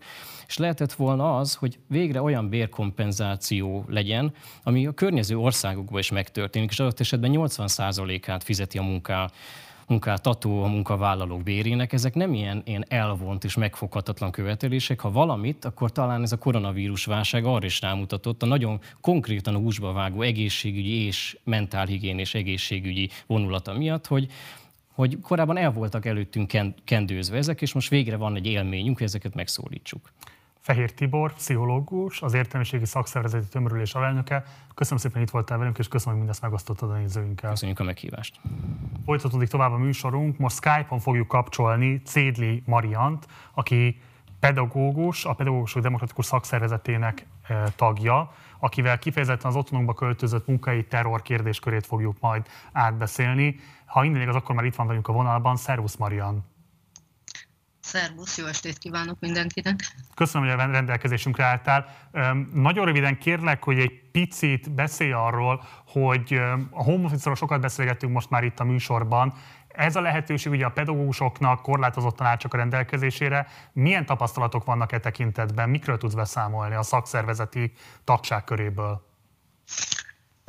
Hát gyakorlatilag ez régiónként változó, tehát vannak olyan területek, ahol nagyon jól eleresztett infrastruktúra van, és van természetesen olyan terület, ahol, ahol nagyon nehéz hozzájutni bármihez is, akár a tanulók részéről, a szülők részéről, vagy a kollégák részéről.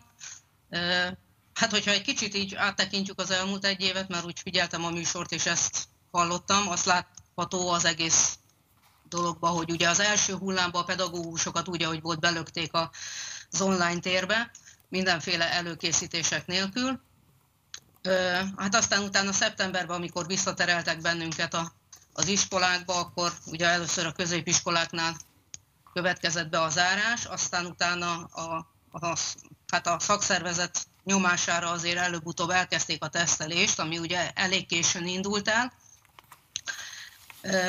és hát tulajdonképpen egy látványtesztelés volt, tehát két tesztelés történt az iskolában gyakorlatilag, és utána a harmadikat, azt pedig elküldték a pedagógusokat, hogy, hogy hétvégén, ha, a, ha aki szeretné, azt teszteltesse magát.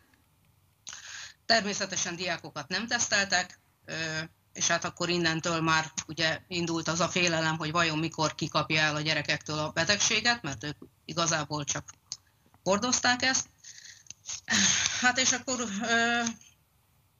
azok a gyerekek, akik nél a családba, vagy esetleg valamelyik gyerek megbetegedett, az ugye előbb-utóbb bejutott az iskolába a hír, de hát ilyenkor általában másfél hetes csúszásokkal történt az iskolákban az adott osztályoknak karanténba helyezése, illetve a digitális oktatás elindítása, amire már ekkor ugye azért készült a, a pedagógus társadalom, tehát én azt gondolom, hogy a, az iskolák többsége ezt fel volt készülve arra, hogy előbb-utóbb következik majd egy zárás, és akkor online oktatásra kell áttérni, de hát igazából megint csak az volt a kérdés, hogy melyik területen hogy tudták ezt megoldani. Tehát ott, ahol egy családon belül a szülők is online dolgoznak, és két-három gyerekük is még online oktatásba vesz részt, az igen erős hátráltató tényező, mert nincs elég eszközük általában a családoknak egy ilyen helyzetben. Aztán Hogyan ugye... és milyen módon kellett a tanároknak arra fölkészülniük, hogy esetlegesen ellenőrzik az ő munkavégzésüket. Nem tudom, hogy ezt az igazgató vagy a kliknek az éppen aktuális vezetője, helyi vezetője végezte ezt el. Tehát miről tudnak beszámolni a kollégák, hogyan zajlott a munkai számonkérés adott esetben a válság ideje alatt?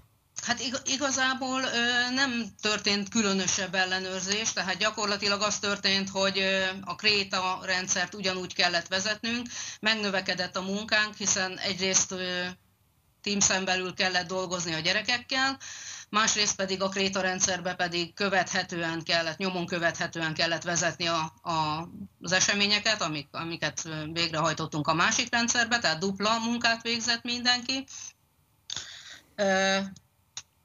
és hát igazából utána jelentek meg ilyenek, hogy akkor, akkor majd ellenőrizni fogják esetleg a, a saját otthoni eszközeinket is, hiszen a pedagógusok többsége az a saját eszközeivel dolgozik, tehát nem a, a munkáltató biztosította számunkra az eszközöket ahhoz, hogy dolgozni tudjunk, hanem mindenki a saját eszközét használja, és hát ezen azért volt is nagy felháborodás, hogy milyen alapon rendelni kell azt, hogy mondjuk bevigyék a laptopunkat, vagy esetleg kijönnek és megnézik az asztali számítógépem tartalmát, hogy ellenőrizzük-e, hogy valóban elvégeztem a munkát, vagy se.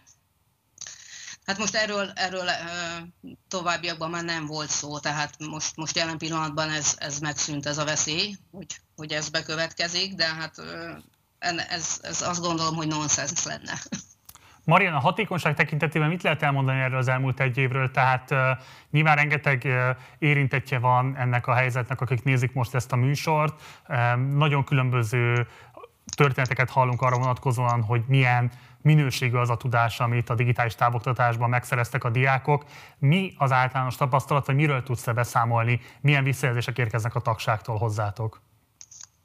Hát igazából nem olyan hatékony nem olyan hatékony, mint amikor bent vagyunk az iskolába. Különösen ez az alsó tagozatosokra igaz, hogy, hogy valóban nem olyan hatékony, hiszen egy írni tanuló gyereknek a kezét bizony sokszor meg kell fogni, vagy éppen ha számolni tanul, akkor mindenfélét ki kell rakosgatni vele, de, de azt gondolom, hogy a pedagógusok többsége az mindent megtesz annak érdekében, hogy, hogy a gyerekek ne maradjanak le, Emellett pedig hát maga a tananyag mennyisége is olyan mérhetetlenül sok, hogy ha nincs járvány és normálisan iskolába járunk a gyerekekkel, akkor sem megtanítható ez a mennyiségű tananyag, ami jelenleg elő van írva. Tehát azt gondolom, hogy, hogy ilyen szempontból nem, nem fognak lemaradni. Azokkal van probléma, ugye, akiknek nincs meg a megfelelő eszközrendszere, és ebből adódóan ugye ők, ők valóban nem tudnak hozzájutni a, a, a digitális oktatás előnyeihez, mint a társaik. És akkor egy záró kérdést engedj meg, Marian, mennyiben tematizálódott a pedagógus társadalom belül az a dilemma, hogy ezt az évet, ezt a tanévet e, igazából félre kéne tenni, és az itt eltöltött időszakot egy az egyben meg kellene ismételni. Nyilván ennek rettenetes társadalmi költségei lennének, nagyon nehezen lehetne egy ilyen dolgot elfogadtatni a szélesebb társadalomban, de mégis látható az, hogy iszonyatos hátrányokat tudnak felhalmozni a diákok, ha nem is csak a legkisebbekről beszélünk, de akár középiskolai szinten is egy csomó fontos készség és tantárgy kapcsán fontos lexikális ismeretek hiányozhatnak a diákok számára. Mennyiben tematizálódik ez a kérdés? Van -e erről bármifajta érdemi szakmai diskurzus? Hát én igazából én még ilyennel nem nagyon találkoztam, hogy, hogy valaki azt mondta volna, hogy ez, ez olyan mérhetetlen lemaradást hozott volna a gyerekek életébe, hogy, hogy ezt az évet ismételni kellene. Tehát biztos, hogy lesznek lemaradásaik, és én azt gondolom, hogy mindent meg fogunk tenni annak érdekében, hogy ezeket a lemaradásokat a következő tanévek során valahogy orvosolni tudjuk, illetve föl tudjuk zárkóztatni a gyerekeket. Itt igazából az érettségizők azok, akik, akik kiesnek ebből a dologból, mert hiszen az, ő nekik ezt az évet már nem lehet pótolni, tehát ezt, ezt már náluk nem tudjuk behozni ezt a lemaradást, de én azt gondolom, hogy az érettségizőket pedig igyekeztek a kollégák annyira felkészíteni az érettségire magára, hogy, hogy ne legyen probléma. Hát azon kívül meg további követelésünk, hogy, hogy mindenképpen el kellene kicsit tolni ezt az érettségit, mert, mert még nem, ahogy a nyitást is elhamarkodottnak ítéltük, úgy, úgy azt gondolom, hogy az érettséginek az ideje is egy kicsit elhamarkodott. Ebben mi a szakszervezet álláspontja? Mikor vannak kívánatos az érettségi megtartása? Hú, hát, hát legalább egy, egy hónappal később, mint ahol most van. Én azt gondolom, mert, mert addigra már talán lesznek olyanok a viszonyok, hogy, hogy biztonságos legyen mondjuk egy nagyobb csoport tanulót beterelni egy épületen belőle. Szédli Marian, a Pedagógusok Demokratikus Szakszervezetének képviseletében. Köszönöm szépen, hogy itt voltál velünk, és köszönöm, hogy mindezt elmondtad a nézőinknek. Én is köszönöm. És akkor a május 1 adás folyamunk zárásképp, zárásaképpen, ahogy azt már a felvezetőben a legelső blokk előtt elmondtam, Ózdon forgattunk egy riportfilmet az ottani gyár bezárásával, az ennek nyomán kialakuló megélhetési és szociális válság kibontakozásával foglalkozunk ebben a riportfilmünkben. Ez következik most.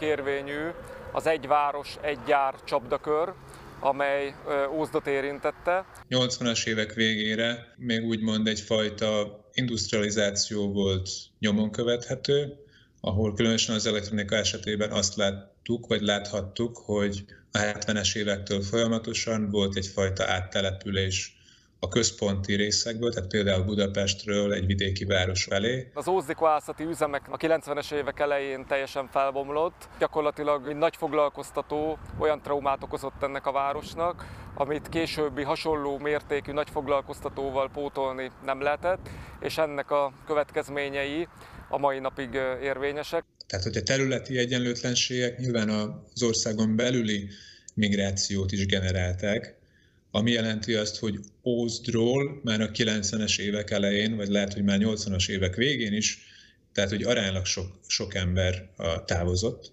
Nyilván ezek azok az emberek voltak, akiknek olyan szakmájuk, olyan tudásuk volt, hogy gyorsabban tudtak mozdulni és máshova elmenni, de ez jelenti azt is nyilván, hogy Óznak a lemaradása máshoz képest még nagyobb volt az ózdökoászati üzemeknek a, a leépülése, gazdasági válsága az nem kifejezetten a rendszerváltozással függ össze. Az érezhető volt már az 1980-as években is, hogy gyakorlatilag az a gazdasági, mondhatni monokulturalizmus, amely jellemezte az ózdi gyárat, elveszítette piacképességét, megújulni képtelen volt, a modernizáció elmaradt, és lényegében a piacgazdaságra való áttéréssel a gazdasági szerkezetváltás Ózdon nem sikerült. Ebben párhuzamosan jelenek meg ugye a, a multinacionális vállalatok is. Magyarország, mint más közép-kelet-európai ország is úgymond tőkeszegény ország, újabb függőségi szituációba került a korábbiakhoz képest, és a 90-es évek elején tulajdonképpen az is történt, hogy a korábbi KGST-s piacokat szinte önszántából feladta Magyarország. Az a kereslet, amelyik azért a szocialista időszakban megvolt, és volt főleg kelet-európai piaca, ezek a lehetőségek beszűkültek. Másrészt pedig megjelentek az új a multinacionális vállalatok, amelyek nyilván egy korszerű tőkét, korszerű technológiát tudtak nyújtani, másrészt pedig egy biztos piacot is új termékekhez, meg egy olyan szintű gyártási mindenfajta technológiát, ami akkoriban elképzelhetetlen volt Magyarországon. Magyarországnak versenyeznie kellett ezekért a vállalatokért más környékbeli, elsősorban környékbeli országokkal. És vannak olyan vállalatok, amelyek megjelentek, nagyon, nagyon jelentősek is voltak, és egyszer pedig csak fogták magukat és összecsomagoltak. Ki kell nyilván hangsúlyozni, hogy nagyon nagy országon belüli nagyon nagy egyenlőtlenségeket generált ez, hogy, hogy ilyen aránylag kicsi gócpontokban, csomópontokban jelen, jelennek meg ezek a nagyon a munkaerőigényes, éhes vállalatok, és hát ez Ózra ez nem volt jellemző. Tehát lényegében az a fajta technikai háttér hiányzott ebből a régióból, amelyikben egy potenciális nyugat-európai vagy a fejlett világból érkező befektető lehetőségeket látott volna. A Johnson Electric hosszú távú jövőt tervez A cég tulajdonosa nagyra értékeli a helyi gyár teljesítő képességét. A cég tegnap írta meg az állami hírügynökségnek, hogy jövő áprilisig bezárja a 800 főt foglalkoztató Ózdi üzemét. Azt írták, a piaci keresletváltozás miatt már nem gazdaságos a gyár üzemeltetése. 2001. februártól dolgozom, és operátorként dolgozom itt. És mit szólt a bejelentéshez? Elkeserítő. Elkeserítő, sok éve vagyok itt. Nem nagyon dolgoztam még más helyen. Nem lesz könnyű. És itt nem marad munka. Úgyhogy nagyon szomorú. Nem számítottunk rá. Nem mondták azt, hogy bajban van a cég.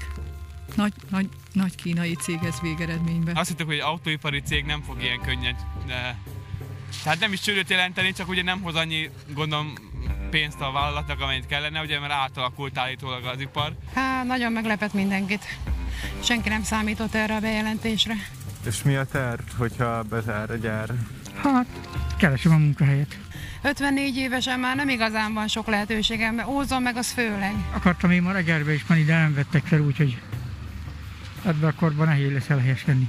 Hát én külföldre szeretnék menni. Külföldre nem, mert gerincsév, meg ilyenekkel. Fiataloknak könnyebb mozogni, könnyebb más városba elmenni, például Miskolcra vagy Egerbe leutazni. Nekünk már ez borzasztó, egy-egy órát utazni műszak előtt, az már nekünk nagyon megerőltető. A dolgozóknak, hát tulajdonképpen az, az nyilván ez egy sok-sok hatás, és igazából ez a kérdés ilyenkor, hogy ezt, a, ezt az átmenetet, ezt hogy lehet jól megugrani. Tehát egy, egy rossz szituációból mit lehet, mit lehet mégis kihozni. A szakszervezet munkájáról hallott, és mit gondol? A... Persze, szakszervezeti tag vagyok én is. Hát próbálják nekünk a jobbat kiharcolni, de nem sok eséllyel. A szakszervezetek infrastruktúrája azért Magyarországon, mint más kelet, közép-kelet-európai államban is meglehetősen szerény. Pillanatnyilag az a feladatunk, hogy a helyben dolgozó munkatársaink és tagjaink eh, érdekében tárgyalásokat folytassunk és megfelelő megállapodással biztosítsuk azt, hogy a lehető legkevésbé legyen fájdalmas ez a búcsú. A munkáltató jelenleg egyértelműen az együttműködő arcát mutatja, eh, korrekt hozzáállást tanúsít, nagyon bízunk benne, hogy végig ez lesz. A realitás mindig az, hogy egy munkáltató természetszerűleg azért lép tovább, mert valahol máshol jobb kondíciókkal akarja realizálni a profitját, és nyilvánvalóan a gyárbezárás, ami egy költséges dolog, ennek a költségeit próbálja a lehető legalacsonyabban tartani. De az is realitás, és azt is látni kell ilyenkor, hogy a gyárbezárás az azt jelenti, hogy az adott gyár termékeire vevők ilyenkor elkezdenek számolgatni. Ilyenkor kiderül, hogy még kellene belőle. Ilyenkor meg szokott duzzadni a megrendelés állomány. A munkáltató abban érdekelt, hogy a vevők megfelelő módon ki legyenek szolgálva, tehát ebben pedig ilyenkor megtaláljuk a közös érdeket, a közös érdek az, hogy a munkavállalók olyan lelki állapotban legyenek, olyan morális állapotban legyenek, hogy készek és képesek legyenek a megfelelő minőségű termelés biztosítására az utolsó percekig. És hallott arról, hogy bejelentették, hogy lehet, hogy át fogják képezni az itt dolgozó embereket. Mit szól ehhez? Hát szerintem nagyon sokan elvállalnánk, csak itt maradjunk helybe. Örülök neki voltak éppen, hogy lesz továbbképzés, mert talán egy lehetőség. Ha arra lesz lehetőség, akkor az, arra elmegy szívesen. Fontos azt tudomásul venni, hogy az emberek felnőtt korban is tudják magukat fejleszteni. Azonban az, hogy erre ki mennyire képes, az borzasztóan függ az indulástól. 60 éves korban felesleges új szakmát tanulni az esetek 99%-ában egyáltalán nem lehet azzal oldani meg a munkaerő hiányt, hogy megnézzük, hogy miből van hiány, és akkor arra elkezdünk képezni, mert nem ez az oka a munkaerőhiánynak. Ha Ózdon valamire éppen most nincs szükség, ugyanarra, pontosan ugyanarra van szükség máshol. Ön tervez vállalkozást indítani, hogy részt venne egy ilyenen? Hát nem nagyon. Biztos, hogy nem. Nem vállalkozói semmi szín alatt így, ahogy most, hogy foglalkoztassanak bennünket? A vállalkozó gazdasághoz is kellenek bizonyos tudások, bizonyos készségek, emellett kell egy bizonyos attitűd, és ez az attitűd nem biztos, hogy mindenkiben kialakítható. Bizonyos területeken ez lehet megoldás, mondjuk egy ügyes varrónő lehet vállalkozó, és valószínűleg sikeres is lesz, de hogy egy operátor például hogy tud vállalkozó lenni, azt én nem nagyon látom. Általánosságban a munkahelyelvesztés és a munkahely találás segítésére egy olyan rendszer kialakítása, ami szolgáltatásokkal, tájékoztatással, információk létrehozásával segíti azt, hogy aki elveszti a munkáját, tudjon úgy fejlődni, úgy váltani, hogy ez neki is és a gazdaságnak is jó, erre van lehetőség, és erre kellene törekedni.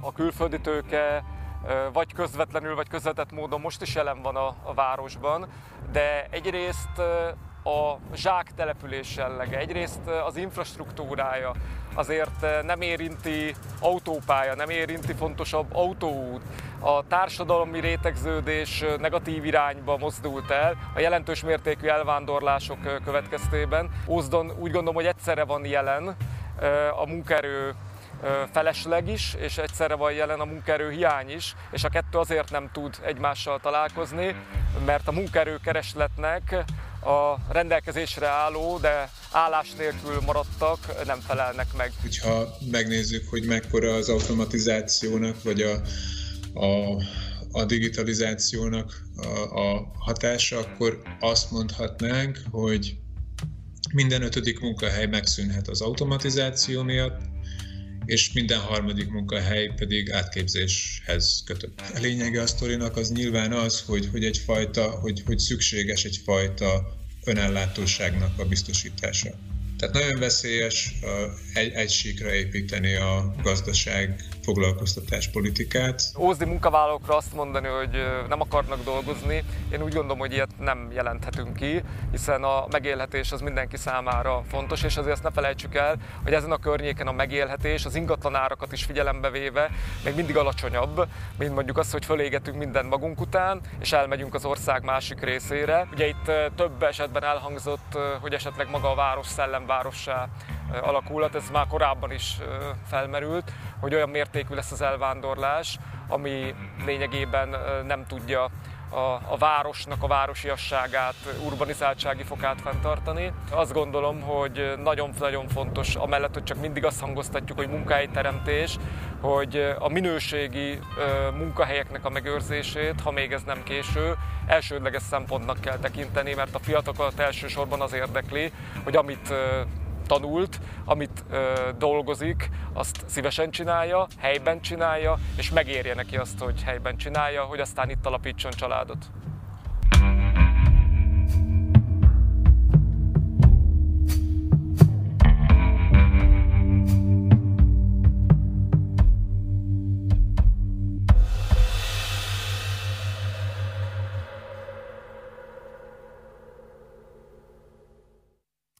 Ez volt tehát a május 1 adás folyamunk, amelyel készültünk a munkások ünnepére. Hogyha lemaradtál volna valamelyik korábbi interjúról vagy panelbeszélgetésről, akkor azt visszanézheted majd most, amikor véget ért a teljes adásmenet. Ajánlom is egyébként a korábbi interjúkat, számos aspektusát érintettük a munkavilágának. Beszéltünk pszichológusokkal, mentálhigiénész szakemberekkel arról, hogy ez a kifáradás, ami mindannyiunkat sújtott az elmúlt időszakban, azt hogyan lehetne, hogyan kellene tudatosítani magunkban, és hogyan lehetne kollektívan kezelni. Beszéltünk arról, hogy milyen társadalmi mozgások tapasztalatok az elmúlt egy évben, hogyan élték meg az emberek azt a fajta anyagi ellehetetlenülést, amely a válság következtében sújtotta őket, és ennek milyen különböző osztályrétegződései voltak, és egyáltalán ez a fajta elégedetlenség hol tapasztalható a társadalomban, miért nem ölt attraktívabb formát, és ez csak néhány téma azok közül, amelyeket feldolgoztunk az elmúlt, hát nagyjából mennyi? Két órában. Mindenképpen kérlek, hogy iratkozz fel a csatornára, ha még nem tetted volna, használd a like, illetve a dislike gombokat a véleményed kifejezésére. Ha pedig van bármilyen észrevételed vagy javaslatod az elhangzottakkal kapcsolatban, akkor várunk a komment szekcióban. Ha Facebookon nézel minket, akkor pedig kérlek, hogy lájkold az oldalunkat, illetve csatlakozz a Partizán társalgó című oldalunkhoz, ez egy zárt Facebook csoport, ahol tudunk vitatkozni az éppen aktuális témákról. Erre a hétre a normát abszolút kimaxoltuk, és nem csak azért, mert hogy május 1 egy ilyen adás folyammal ünnepeltük, hanem azért, mert holnap is lesz Partizán. Holnap két videóval is érkezünk, egyrészt az OSZDI riportot külön is kitesszük, tehát hogyha szeretnéd, akkor meg tudod majd nézni, illetve a kormányzati vakcina kommunikációval kapcsolatban próbálunk tisztázni néhány alapvető félreértést, illetve bemutatni néhány alapvető tényt, ami minthogyha a sikerpropagandából kimaradt volna. Hétfőtől viszont öt napon keresztül a Rabló Pártok Pótmagánvárt című oknyomozó dokumentumfilm sorozatunkat fogjuk majd sugározni. Az öt részt hétfőtől péntekig este 6 órakor tesszük majd ki minden este a YouTube csatornánkra. Kérlek, hogyha a lehetőséged áll, akkor szállj be a finanszírozásunkba előfizetőként a Patreonon keresztül, vagy banki átutalással a leírásban található bankszámlaszámon keresztül, vagy pedig PayPal-en keresztül a szintén a leírásban elérhető PayPal-es elérhetőségünkön keresztül. Ha pedig inkább hallgatnád a Partizánt és nem néznéd, azt szintén megteheted, hiszen az összes jelentősebb podcast platformon elérhetőek vagyunk. Ha pedig az Instagramra szeretnél feliratkozni, akkor Partizán Politika néven találsz meg ott bennünket. Munkatársaim nevében köszönöm szépen a figyelmed, hamarosan, pontosabban holnap találkozunk, addig is ciao.